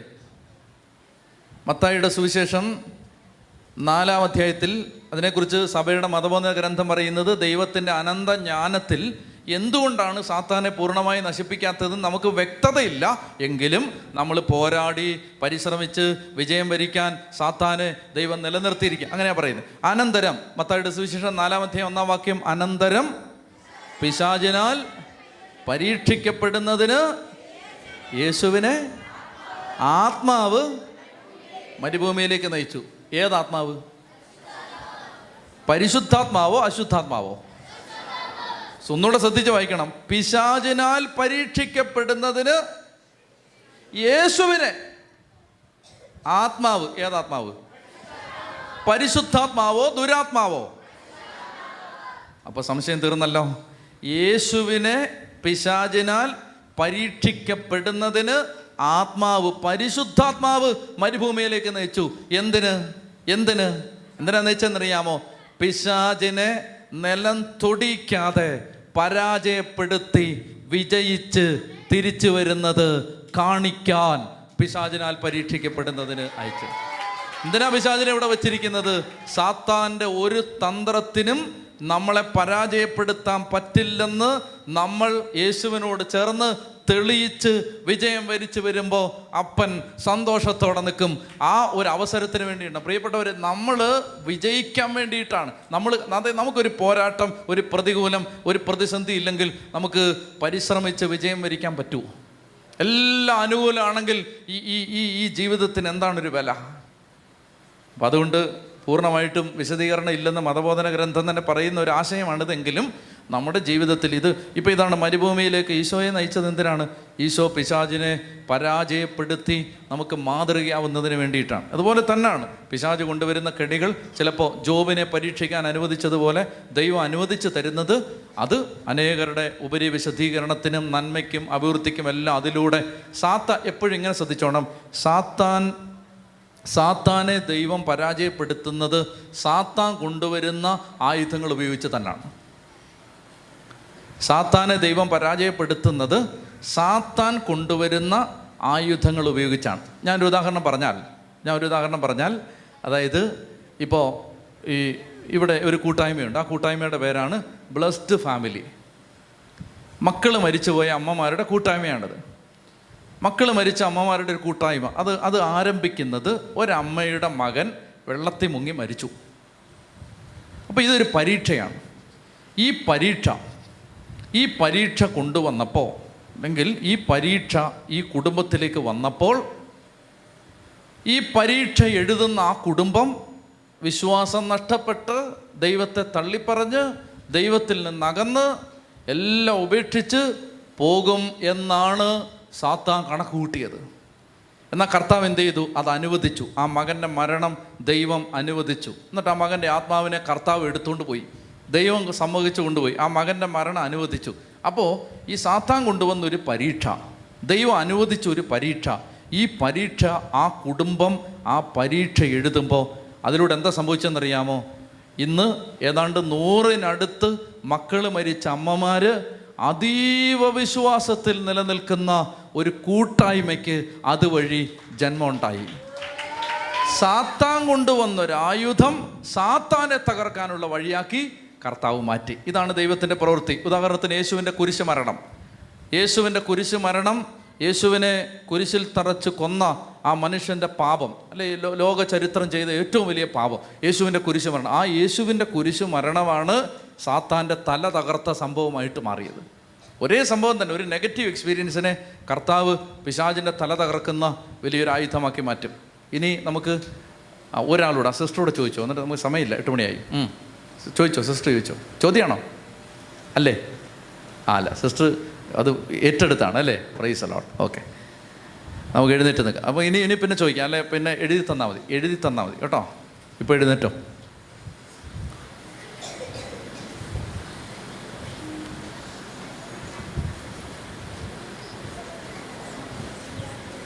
പുതിയ ഉടമ്പടി. എബ്രായ ലേഖനം എട്ടാം അധ്യായം അനുസരിച്ച് മൂന്ന് കാര്യങ്ങളാണ്. എന്തൊക്കെയാണ്? ഒന്ന് എന്റെ നിയമങ്ങൾ ഞാൻ അവരുടെ ഹൃദയത്തിൽ എഴുതും. ഒന്ന്. രണ്ടാമത്തേത്? രണ്ടാമത്തെ എന്താണ് ഏ? രണ്ടാമത്തേത് എന്താണ് ആരും തന്നെ തന്റെ സഹോദരനെയോ സഹപൗരനെയോ ദൈവത്തെ അറിയുക എന്ന് പറഞ്ഞ് പഠിപ്പിക്കേണ്ടതില്ല. എല്ലാവരോടും ദൈവം സംസാരിക്കും. മൂന്നാമത്തേത്? അവരുടെ അനീതികൾക്ക് നേരെ ഞാൻ കരുണയുള്ളവനായിരിക്കും. അവരുടെ പാപങ്ങൾ ഞാൻ ഒരിക്കലും ഓർക്കുകയില്ല. പാപം ശാപം പൈശാചിക ബന്ധനം ഇവയുടെ മേൽ കർത്താവ് നമുക്ക് വിജയം തന്നിട്ടുണ്ട്. ഇത് നമ്മൾ വിശ്വസിക്കണം. ശ്രദ്ധിക്കാം നമുക്ക് ഈ ആരാധനയുടെ സമയത്ത് ഈശോയുടെ അടുത്ത് നിന്ന് പ്രാർത്ഥിച്ച് പുതിയ ഉടമ്പടി ജീവിക്കാൻ നമ്മെ സഹായിക്കുന്നത് അത് വിശ്വസിക്കാൻ നമ്മെ പ്രേരിപ്പിക്കുന്നത് അത് ഏറ്റെടുക്കാൻ നമുക്ക് ശക്തി തരുന്നത് പരിശുദ്ധാത്മാവാണ്. നമ്മളിത് വിശ്വസിക്കണം പ്രിയപ്പെട്ട മക്കളെ. പാപവും ശാപവും പൈശാചിക ബന്ധനവും കർത്താവേശമിശിക കുരിശിലേറ്റെടുത്ത് വന്ന് വിശ്വസിക്കണം. ഇനി ഇത് നമ്മൾ സ്വീകരിക്കുന്നത് അതിന്റെ ശ്രദ്ധിക്കുന്നുണ്ടോ? അതിന്റെ കൃപ നമ്മൾ സ്വീകരിക്കുന്നത് എന്തിലൂടെയാണ്? കൂതാശകളിലൂടെയാണ്. കൂതാശകളിലൂടെ ഈ അഭിഷേകം പുതിയ ഉടമ്പടിയുടെ അഭിഷേകം നമ്മൾ സ്വീകരിക്കുകയാണ്. അപ്പം നമ്മൾ മനസ്സിലാക്കേണ്ടത് നമ്മൾ അർപ്പിക്കുന്ന ഓരോ പരിശുദ്ധ കുർബാനയിലും നമ്മൾ യോഗ്യതയോടെയല്ലേ നമ്മൾ വിശുദ്ധ ബലി അർപ്പിക്കുന്നത്. ഇപ്പം നിങ്ങൾ ഇത്രയും ദിവസം കാത്തിരുന്ന് പ്രാർത്ഥിക്കാൻ വന്ന മക്കൾ നിങ്ങളാരും തന്നെ ദൈവത്തെ വെറുക്കുന്നവരല്ല. ദൈവത്തെ സ്നേഹിക്കുന്നവരാണ്. നിങ്ങൾ ഈ ദിവസങ്ങളിൽ കാത്തിരുന്ന് ലോകത്തിന്റെ നാനാഭാഗത്ത് പ്രാർത്ഥിക്കുന്ന മക്കൾ അതായത് ഇത് പിശാചിനെ ആരാധിക്കുന്നവരല്ല യേശുവിനെ ആരാധിക്കുന്നവരാണ് യേശുവിനെ സ്നേഹിക്കുന്നവരാണ്. ആ യേശുവിനെ സ്നേഹിക്കുന്ന യേശുവിനെ ആരാധിക്കുന്ന നിങ്ങൾ യേശുവിന് വില കൊടുക്കുന്ന നിങ്ങൾ പരിശുദ്ധ കുർബാന അർപ്പിക്കുന്ന സമയത്ത് നിങ്ങളുടെ പാപം നിങ്ങളുടെ ശാപം നിങ്ങളുടെ മേലുള്ള പൈശാചിക ആധിപത്യം കർത്താവ് ഓരോ കുർബാനയിലും എടുത്തു മാറ്റി നമ്മളെ സ്വതന്ത്രരാക്കുന്നു എന്ന് നിങ്ങൾ വിശ്വസിച്ചാൽ നിങ്ങളുടെ ജീവിതത്തിന്റെ ദിശ മാറാൻ തുടങ്ങും. നമ്മൾ എന്ത് വിശ്വസിക്കുന്നു? അതാണ് നമ്മളെ നയിച്ചുകൊണ്ടിരിക്കുന്നത്. ഇപ്പം നിങ്ങൾ വിചാരിക്കുകയാണ് ശാപം കിടക്കുകയാണ്. കുടുംബത്തിൽ മുഴുവൻ ശാപമാണ്. ഒരിക്കലും നിങ്ങളുടെ വീട് അഭിവൃദ്ധിപ്പെട്ടില്ല. നമ്മളിത് വെറുതെ പറയുന്നല്ലോ യേശുവിന്റെ കുരിശുമരണത്തിന്റെ യോഗ്യതയിലാണ് നമ്മളിത് പറയുന്നത്. വെറുതെ അല്ലല്ലോ പറയുന്നത്. ഈശോ നമുക്ക് വേണ്ടി മരിച്ചു. ഈശോ നമുക്ക് വേണ്ടി സഹിച്ചു. ഈശോ നമുക്ക് വേണ്ടി ശിക്ഷ ഏറ്റെടുത്തു. നമ്മളെ സ്വതന്ത്രരാക്കി. ഇസഹാക്കിനെ വെറുതെ വിട്ടു. എന്നിട്ട് യേശുവിനെ ബലിയാക്കി. മോറിയ പർവതത്തിൽ ഇസഹാക്കിനെ ബലി ബലി കഴിക്കാതെ വെറുതെ വിട്ടുകൊണ്ട് കാൽവരി മലയിൽ യേശുവിനെ ബലി കഴിച്ചു. നമ്മളെ വെറുതെ വിട്ടു വെറുതെ വിട്ടു. അതിന്റെ പേരാണ് എന്ത്? സുവിശേഷം. നമ്മളെല്ലാം ദൈവം വെറുതെ വിട്ടു. അതിന്റെ പേരാണ് സുവിശേഷം. അതിന്റെ പേരാണ് സുവിശേഷം. ഇത് വിശ്വസിക്കുന്നതിനനുസരിച്ച് എന്നെ വിശ്വസിക്കുക ഇത് വിശ്വസിക്കുന്നതിനനുസരിച്ച് നിങ്ങളുടെ ജീവിതത്തിലെ ശാപ പാപ പൈശാചിക ശക്തികൾ മാറും. വേറെ ആ വേറെ ആരുടെ ഒന്നിന്റെ പുറകെ നിങ്ങൾ പോകണ്ട. ഇത് വിശ്വസിക്കും നിങ്ങളുടെ ഇടവക പള്ളിയിൽ നിങ്ങൾ അർപ്പിക്കുന്ന പരിശുദ്ധ കുർബാനയാണ് ഡെലിവറൻസ്. നിങ്ങൾ അർപ്പിക്കുന്ന പരിശുദ്ധ കുർബാനയാണ് നിങ്ങൾക്ക് വിടുതലും പാപമോചനവും അഭിഷേകവും തരാമോ കുംഭസാരക്കൂട്ടിലും പരിശുദ്ധ കുർബാനയിലും തീരാത്ത ബന്ധനങ്ങൾ ഭൂമിയിലില്ല. അത് നിങ്ങൾ വിശ്വസിക്കും. അത് വിശ്വസിക്കും. ഇങ്ങനെ പാഞ്ഞ് ഓടിപ്പാഞ്ഞ് ഇവിടെ സമാധാനമില്ല അവിടെ സമാധാനമില്ല അവിടെ പോകുന്നു അത് ചെയ്യുന്നു ഇത് ചെയ്യുന്നു എഴുതുന്നു പറയുന്നു വായിക്കുന്നു. ഈ ബന്ധന അഴിക്കാൻ വേണ്ടിയുള്ള ഓട്ടം. വിശ്വസിക്കും നമ്മൾ പുതിയ നിയമത്തിൽ ജീവിക്കുകയാണ്. പരിശുദ്ധാത്മാവ് ഉള്ളിൽ വന്ന് കഴിയുമ്പോൾ ദൈവത്തിന്റെ ആത്മാവ് ഹൃദയത്തിൽ മാമോദീസ സ്ഥൈര്യലേവനം പരിശുദ്ധ കുമാന ഇവയിലൂടെ നാം സ്വീകരിച്ച പരിശുദ്ധാത്മാഭിഷേകം നമ്മളിൽ വസിക്കുന്നത് കൊണ്ട് ദൈവം തമ്പുരാൻ നമ്മളെ ഓൾറെഡി വിടുവിച്ച് കഴിഞ്ഞു. നമ്മുടെ മേൽ ശാപമില്ല ശാപമില്ല അത് നിങ്ങൾ വിശ്വസിക്കണം. കത്തോലിക്ക തിരുസഭ പഠിപ്പിക്കുന്നില്ല ശാപമുണ്ടെന്ന്. ശാപം ഈശോ ഏറ്റെടുത്തു എന്ന് അപ്പം എന്നിട്ട് എന്താ എന്റെ ജീവിതം അഭിവൃദ്ധിപ്പെടാത്തത്? നീ ഇത് വിശ്വസിച്ചിട്ടില്ല. പിടികിട്ടുന്നുണ്ടോ? എന്നിട്ട് എന്താ എന്റെ മക്കൾ ഇനി സമയമില്ല. എന്നിട്ട് എന്താണ് എന്റെ മക്കൾ അഭിവൃദ്ധിപ്പെടാത്തത്? നീ ഇത് വിശ്വസിച്ചിട്ടില്ല. അപ്പം നിങ്ങൾ പറയുന്നു ഞാൻ വിശ്വസിച്ചിട്ടുണ്ട്. ആ വിശ്വാസം എവിടെന്നറിയാം തലയിലുള്ള അറിവാണ് നീ പറയുന്നത്. ഹൃദയം കൊണ്ട് ഇത് നീ വിശ്വസിച്ചിട്ടില്ല. എന്താ ഈശോ പറഞ്ഞത്? ആകയാൽ യേശു കർത്താവാണെന്ന് അധരം കൊണ്ട് ഏറ്റു പറയുകയും ദൈവം അവനെ മരിച്ചവരിൽ നിന്ന് ഉയർപ്പിച്ചുവെന്ന് തലയിലാണോ? ഹൃദയത്തിൽ ഹൃദയത്തിൽ ഹൃദയത്തിൽ വിശ്വസിച്ച ഒരു കാര്യത്തിന് ഇളക്കമില്ല. അത് ഞാൻ വിശ്വസിക്കുകയാണ്. എന്റെ മേ ശിക്ഷയില്ല. എന്റെ ഈശോ കർത്താവ് കുരിശിൽ അത് ഏറ്റെടുത്തു. ഏറ്റെടുത്തു എന്ന് പറഞ്ഞാൽ വെറുതെ ഇരിക്കല്ലല്ലോ മറിച്ച് ആ യേശുവിനെ ഞാൻ സ്നേഹിക്കുകയാണ്. ആ യേശുവിനെ ഞാൻ വിശ്വസിക്കുകയാണ്. യേശുവിനെ ഞാൻ ആരാധിക്കുകയാണ്. ആ യേശുവിന്റെ ശരീരരക്തങ്ങൾ ഞാൻ സ്വീകരിക്കുകയാണ്. ആ യേശു എന്നിൽ വസിക്കുകയാണ്. അപ്പം എന്തിനാണ് ശക്തി? യേശുവിനാണോ? പാപത്തിനാണോ? യേശുവിനാണോ ശാപത്തിനാണോ? യേശുവിനാണോ പിശാചനാണോ?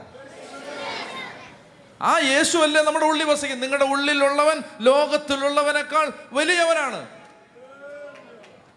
ഇത് വിശ്വസിക്കേ. ഇത് വിശ്വസിക്കുക എനിക്കിതിനപ്പുറം ഒന്നും പറയാൻ പറ്റില്ല.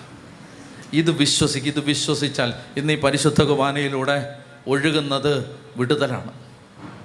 കർത്താവ് ഇത് പറയാനാണ് ഈശോ ഭൂമിയിലേക്ക് വന്നത്. ഇത് പറയാനാണ്. മക്കളെ അതാ കർത്താവ് പറഞ്ഞത് ഇതാ ഇത് കർത്താവിന്റെ ആത്മാവ് എന്റെ മേലുണ്ട്. ദരിദ്രരോട് സുവിശേഷം അറിയിക്കാൻ അവിടെ തന്നെ അഭിഷേകം ചെയ്തിരിക്കുന്നു. അന്ധർക്ക് കാഴ്ച ബദിരർക്ക് കേൾവി അടിച്ചമർത്തപ്പെട്ടവർക്ക് സ്വാതന്ത്ര്യം. അത് പ്രഖ്യാപിക്കാൻ പ്രഖ്യാപിക്കാൻ കർത്താവിനെ അയച്ചിരിക്കുന്നു. അല്ല പിന്നെ കെട്ടിയിടാനാണോ കർത്താവിനെ അയച്ചിരിക്കുന്നത്? പിന്നെ എന്നെ ചങ്ങലക്കിട്ട് പൂട്ടിയിടാനാണോ? അല്ല. മനുഷ്യ സ്വാതന്ത്ര്യം പ്രഖ്യാപിക്കാൻ മക്കളെ നിങ്ങൾ ഇനിമേൽ അടിമകളല്ല. നിങ്ങളുടെ നിങ്ങളുടെ മേൽ ഇനിമേൽ ശാപമില്ല നിങ്ങളുടെ മേൽ ഇനി ശിക്ഷയില്ല. ഇത് പ്രഖ്യാപിക്കാൻ കർത്താവിന്റെ ആത്മാവ് എന്നെ അയച്ചിരിക്കുന്നു.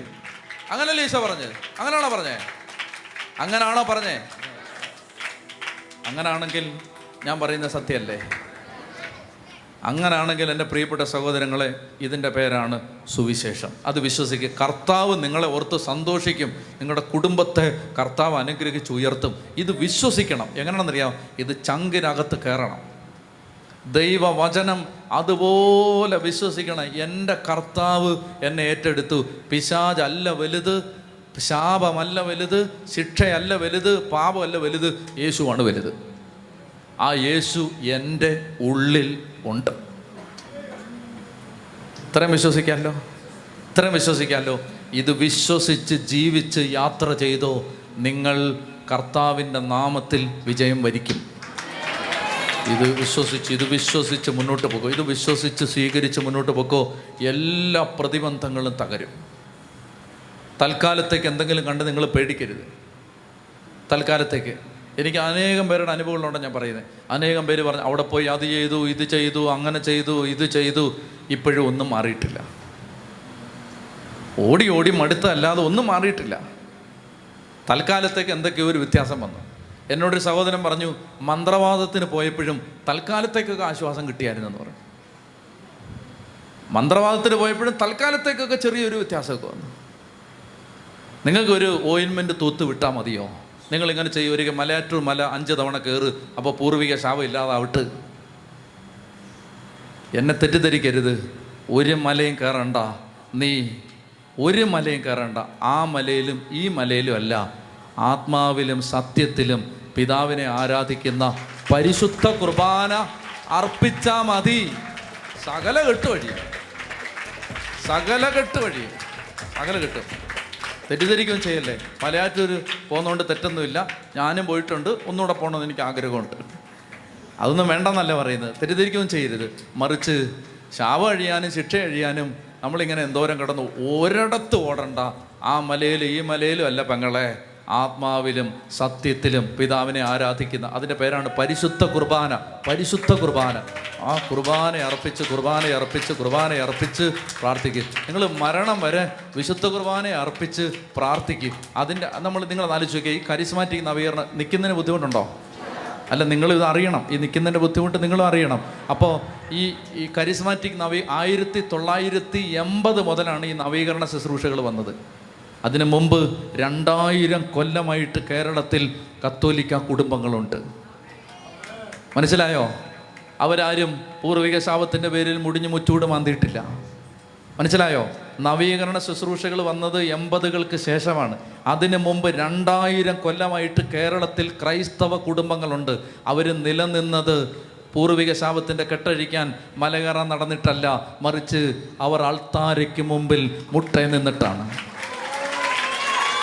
പരിശുദ്ധ കുർബാൻ പരിശുദ്ധ കുർബാൻ രണ്ടായിരം വർഷമായിട്ട് ഈ കേരളത്തിലെ കത്തോലിക്ക കുടുംബങ്ങൾ ക്രൈസ്തവ കുടുംബങ്ങൾ ക്രിസ്തീയ വിശ്വാസമുള്ള കുടുംബങ്ങൾ നിലനിന്നത് ബലിപീഠങ്ങളുടെ മുമ്പിലാണ്. അത് നിങ്ങൾ ഓർക്കണം മറന്നു പോകാൻ പാടില്ല. ബലിപീഠങ്ങളുടെ മുമ്പിലാണ്. അപ്പോൾ അതുകൊണ്ട് നമ്മുടെ വിടുതലെന്ന് പറയുന്നത് കർത്താവിന്റെ ബലിയിലാണ്. നമ്മുടെ വിടുതൽ പരിശുദ്ധ കുർബാനയിലാണ്. അതിന് താഴെയുള്ള എല്ലാം മറന്നു പോകരുത്. അതുകൊണ്ട് പ്രിയപ്പെട്ട സഹോദരങ്ങൾ ആരെങ്കിലും ഒന്ന് കൈവച്ച് പ്രാർത്ഥിച്ചാൽ ഒരു ബ്രദർ ഒരു കൗൺസിലിംഗ് തന്നാൽ അല്ല അവിടെ പോയി എന്തെങ്കിലും ചെയ്താൽ അയ്യായിരം തവണ ഇത് എഴുതിയാൽ തെറ്റൊന്നുമില്ല അതൊക്കെ. മൂന്ന് മാസം ബൈബിൾ വായിച്ചാൽ തെറ്റൊന്നുമില്ല അതിനകത്ത്. പക്ഷേ വിടുതൽ എവിടാന്നറിയാമോ? എവിടാണ്? ഈ അനുഗ്രഹം യേശു ക്രിസ്തുവിലൂടെ എന്തെല്ലാം ലോകത്തിന് കിട്ടിയോ അത് മുഴുവൻ കാച്ചി കുറുക്കി തരുകയാണ് ഒരു മണിക്കൂർ. ഒരു മണിക്കൂർ അല്ലെ ഒന്നര മണിക്കൂർ. അത് ആ ആ ബലിയിൽ നമുക്കിപ്പോൾ ഇന്ന് ഈശോ ഇപ്പോൾ എഴുന്നള്ളി വന്ന് ഈശോയെ നമ്മൾ ആരാധിക്കുന്ന ഈ സമയത്ത് പ്രിയപ്പെട്ട മക്കളെ ആ വിടുതൽ നമ്മുടെ ജീവിതത്തിൽ സ്വന്തമാകാൻ ആഗ്രഹിച്ച് നമുക്ക് പ്രാർത്ഥിക്കാം.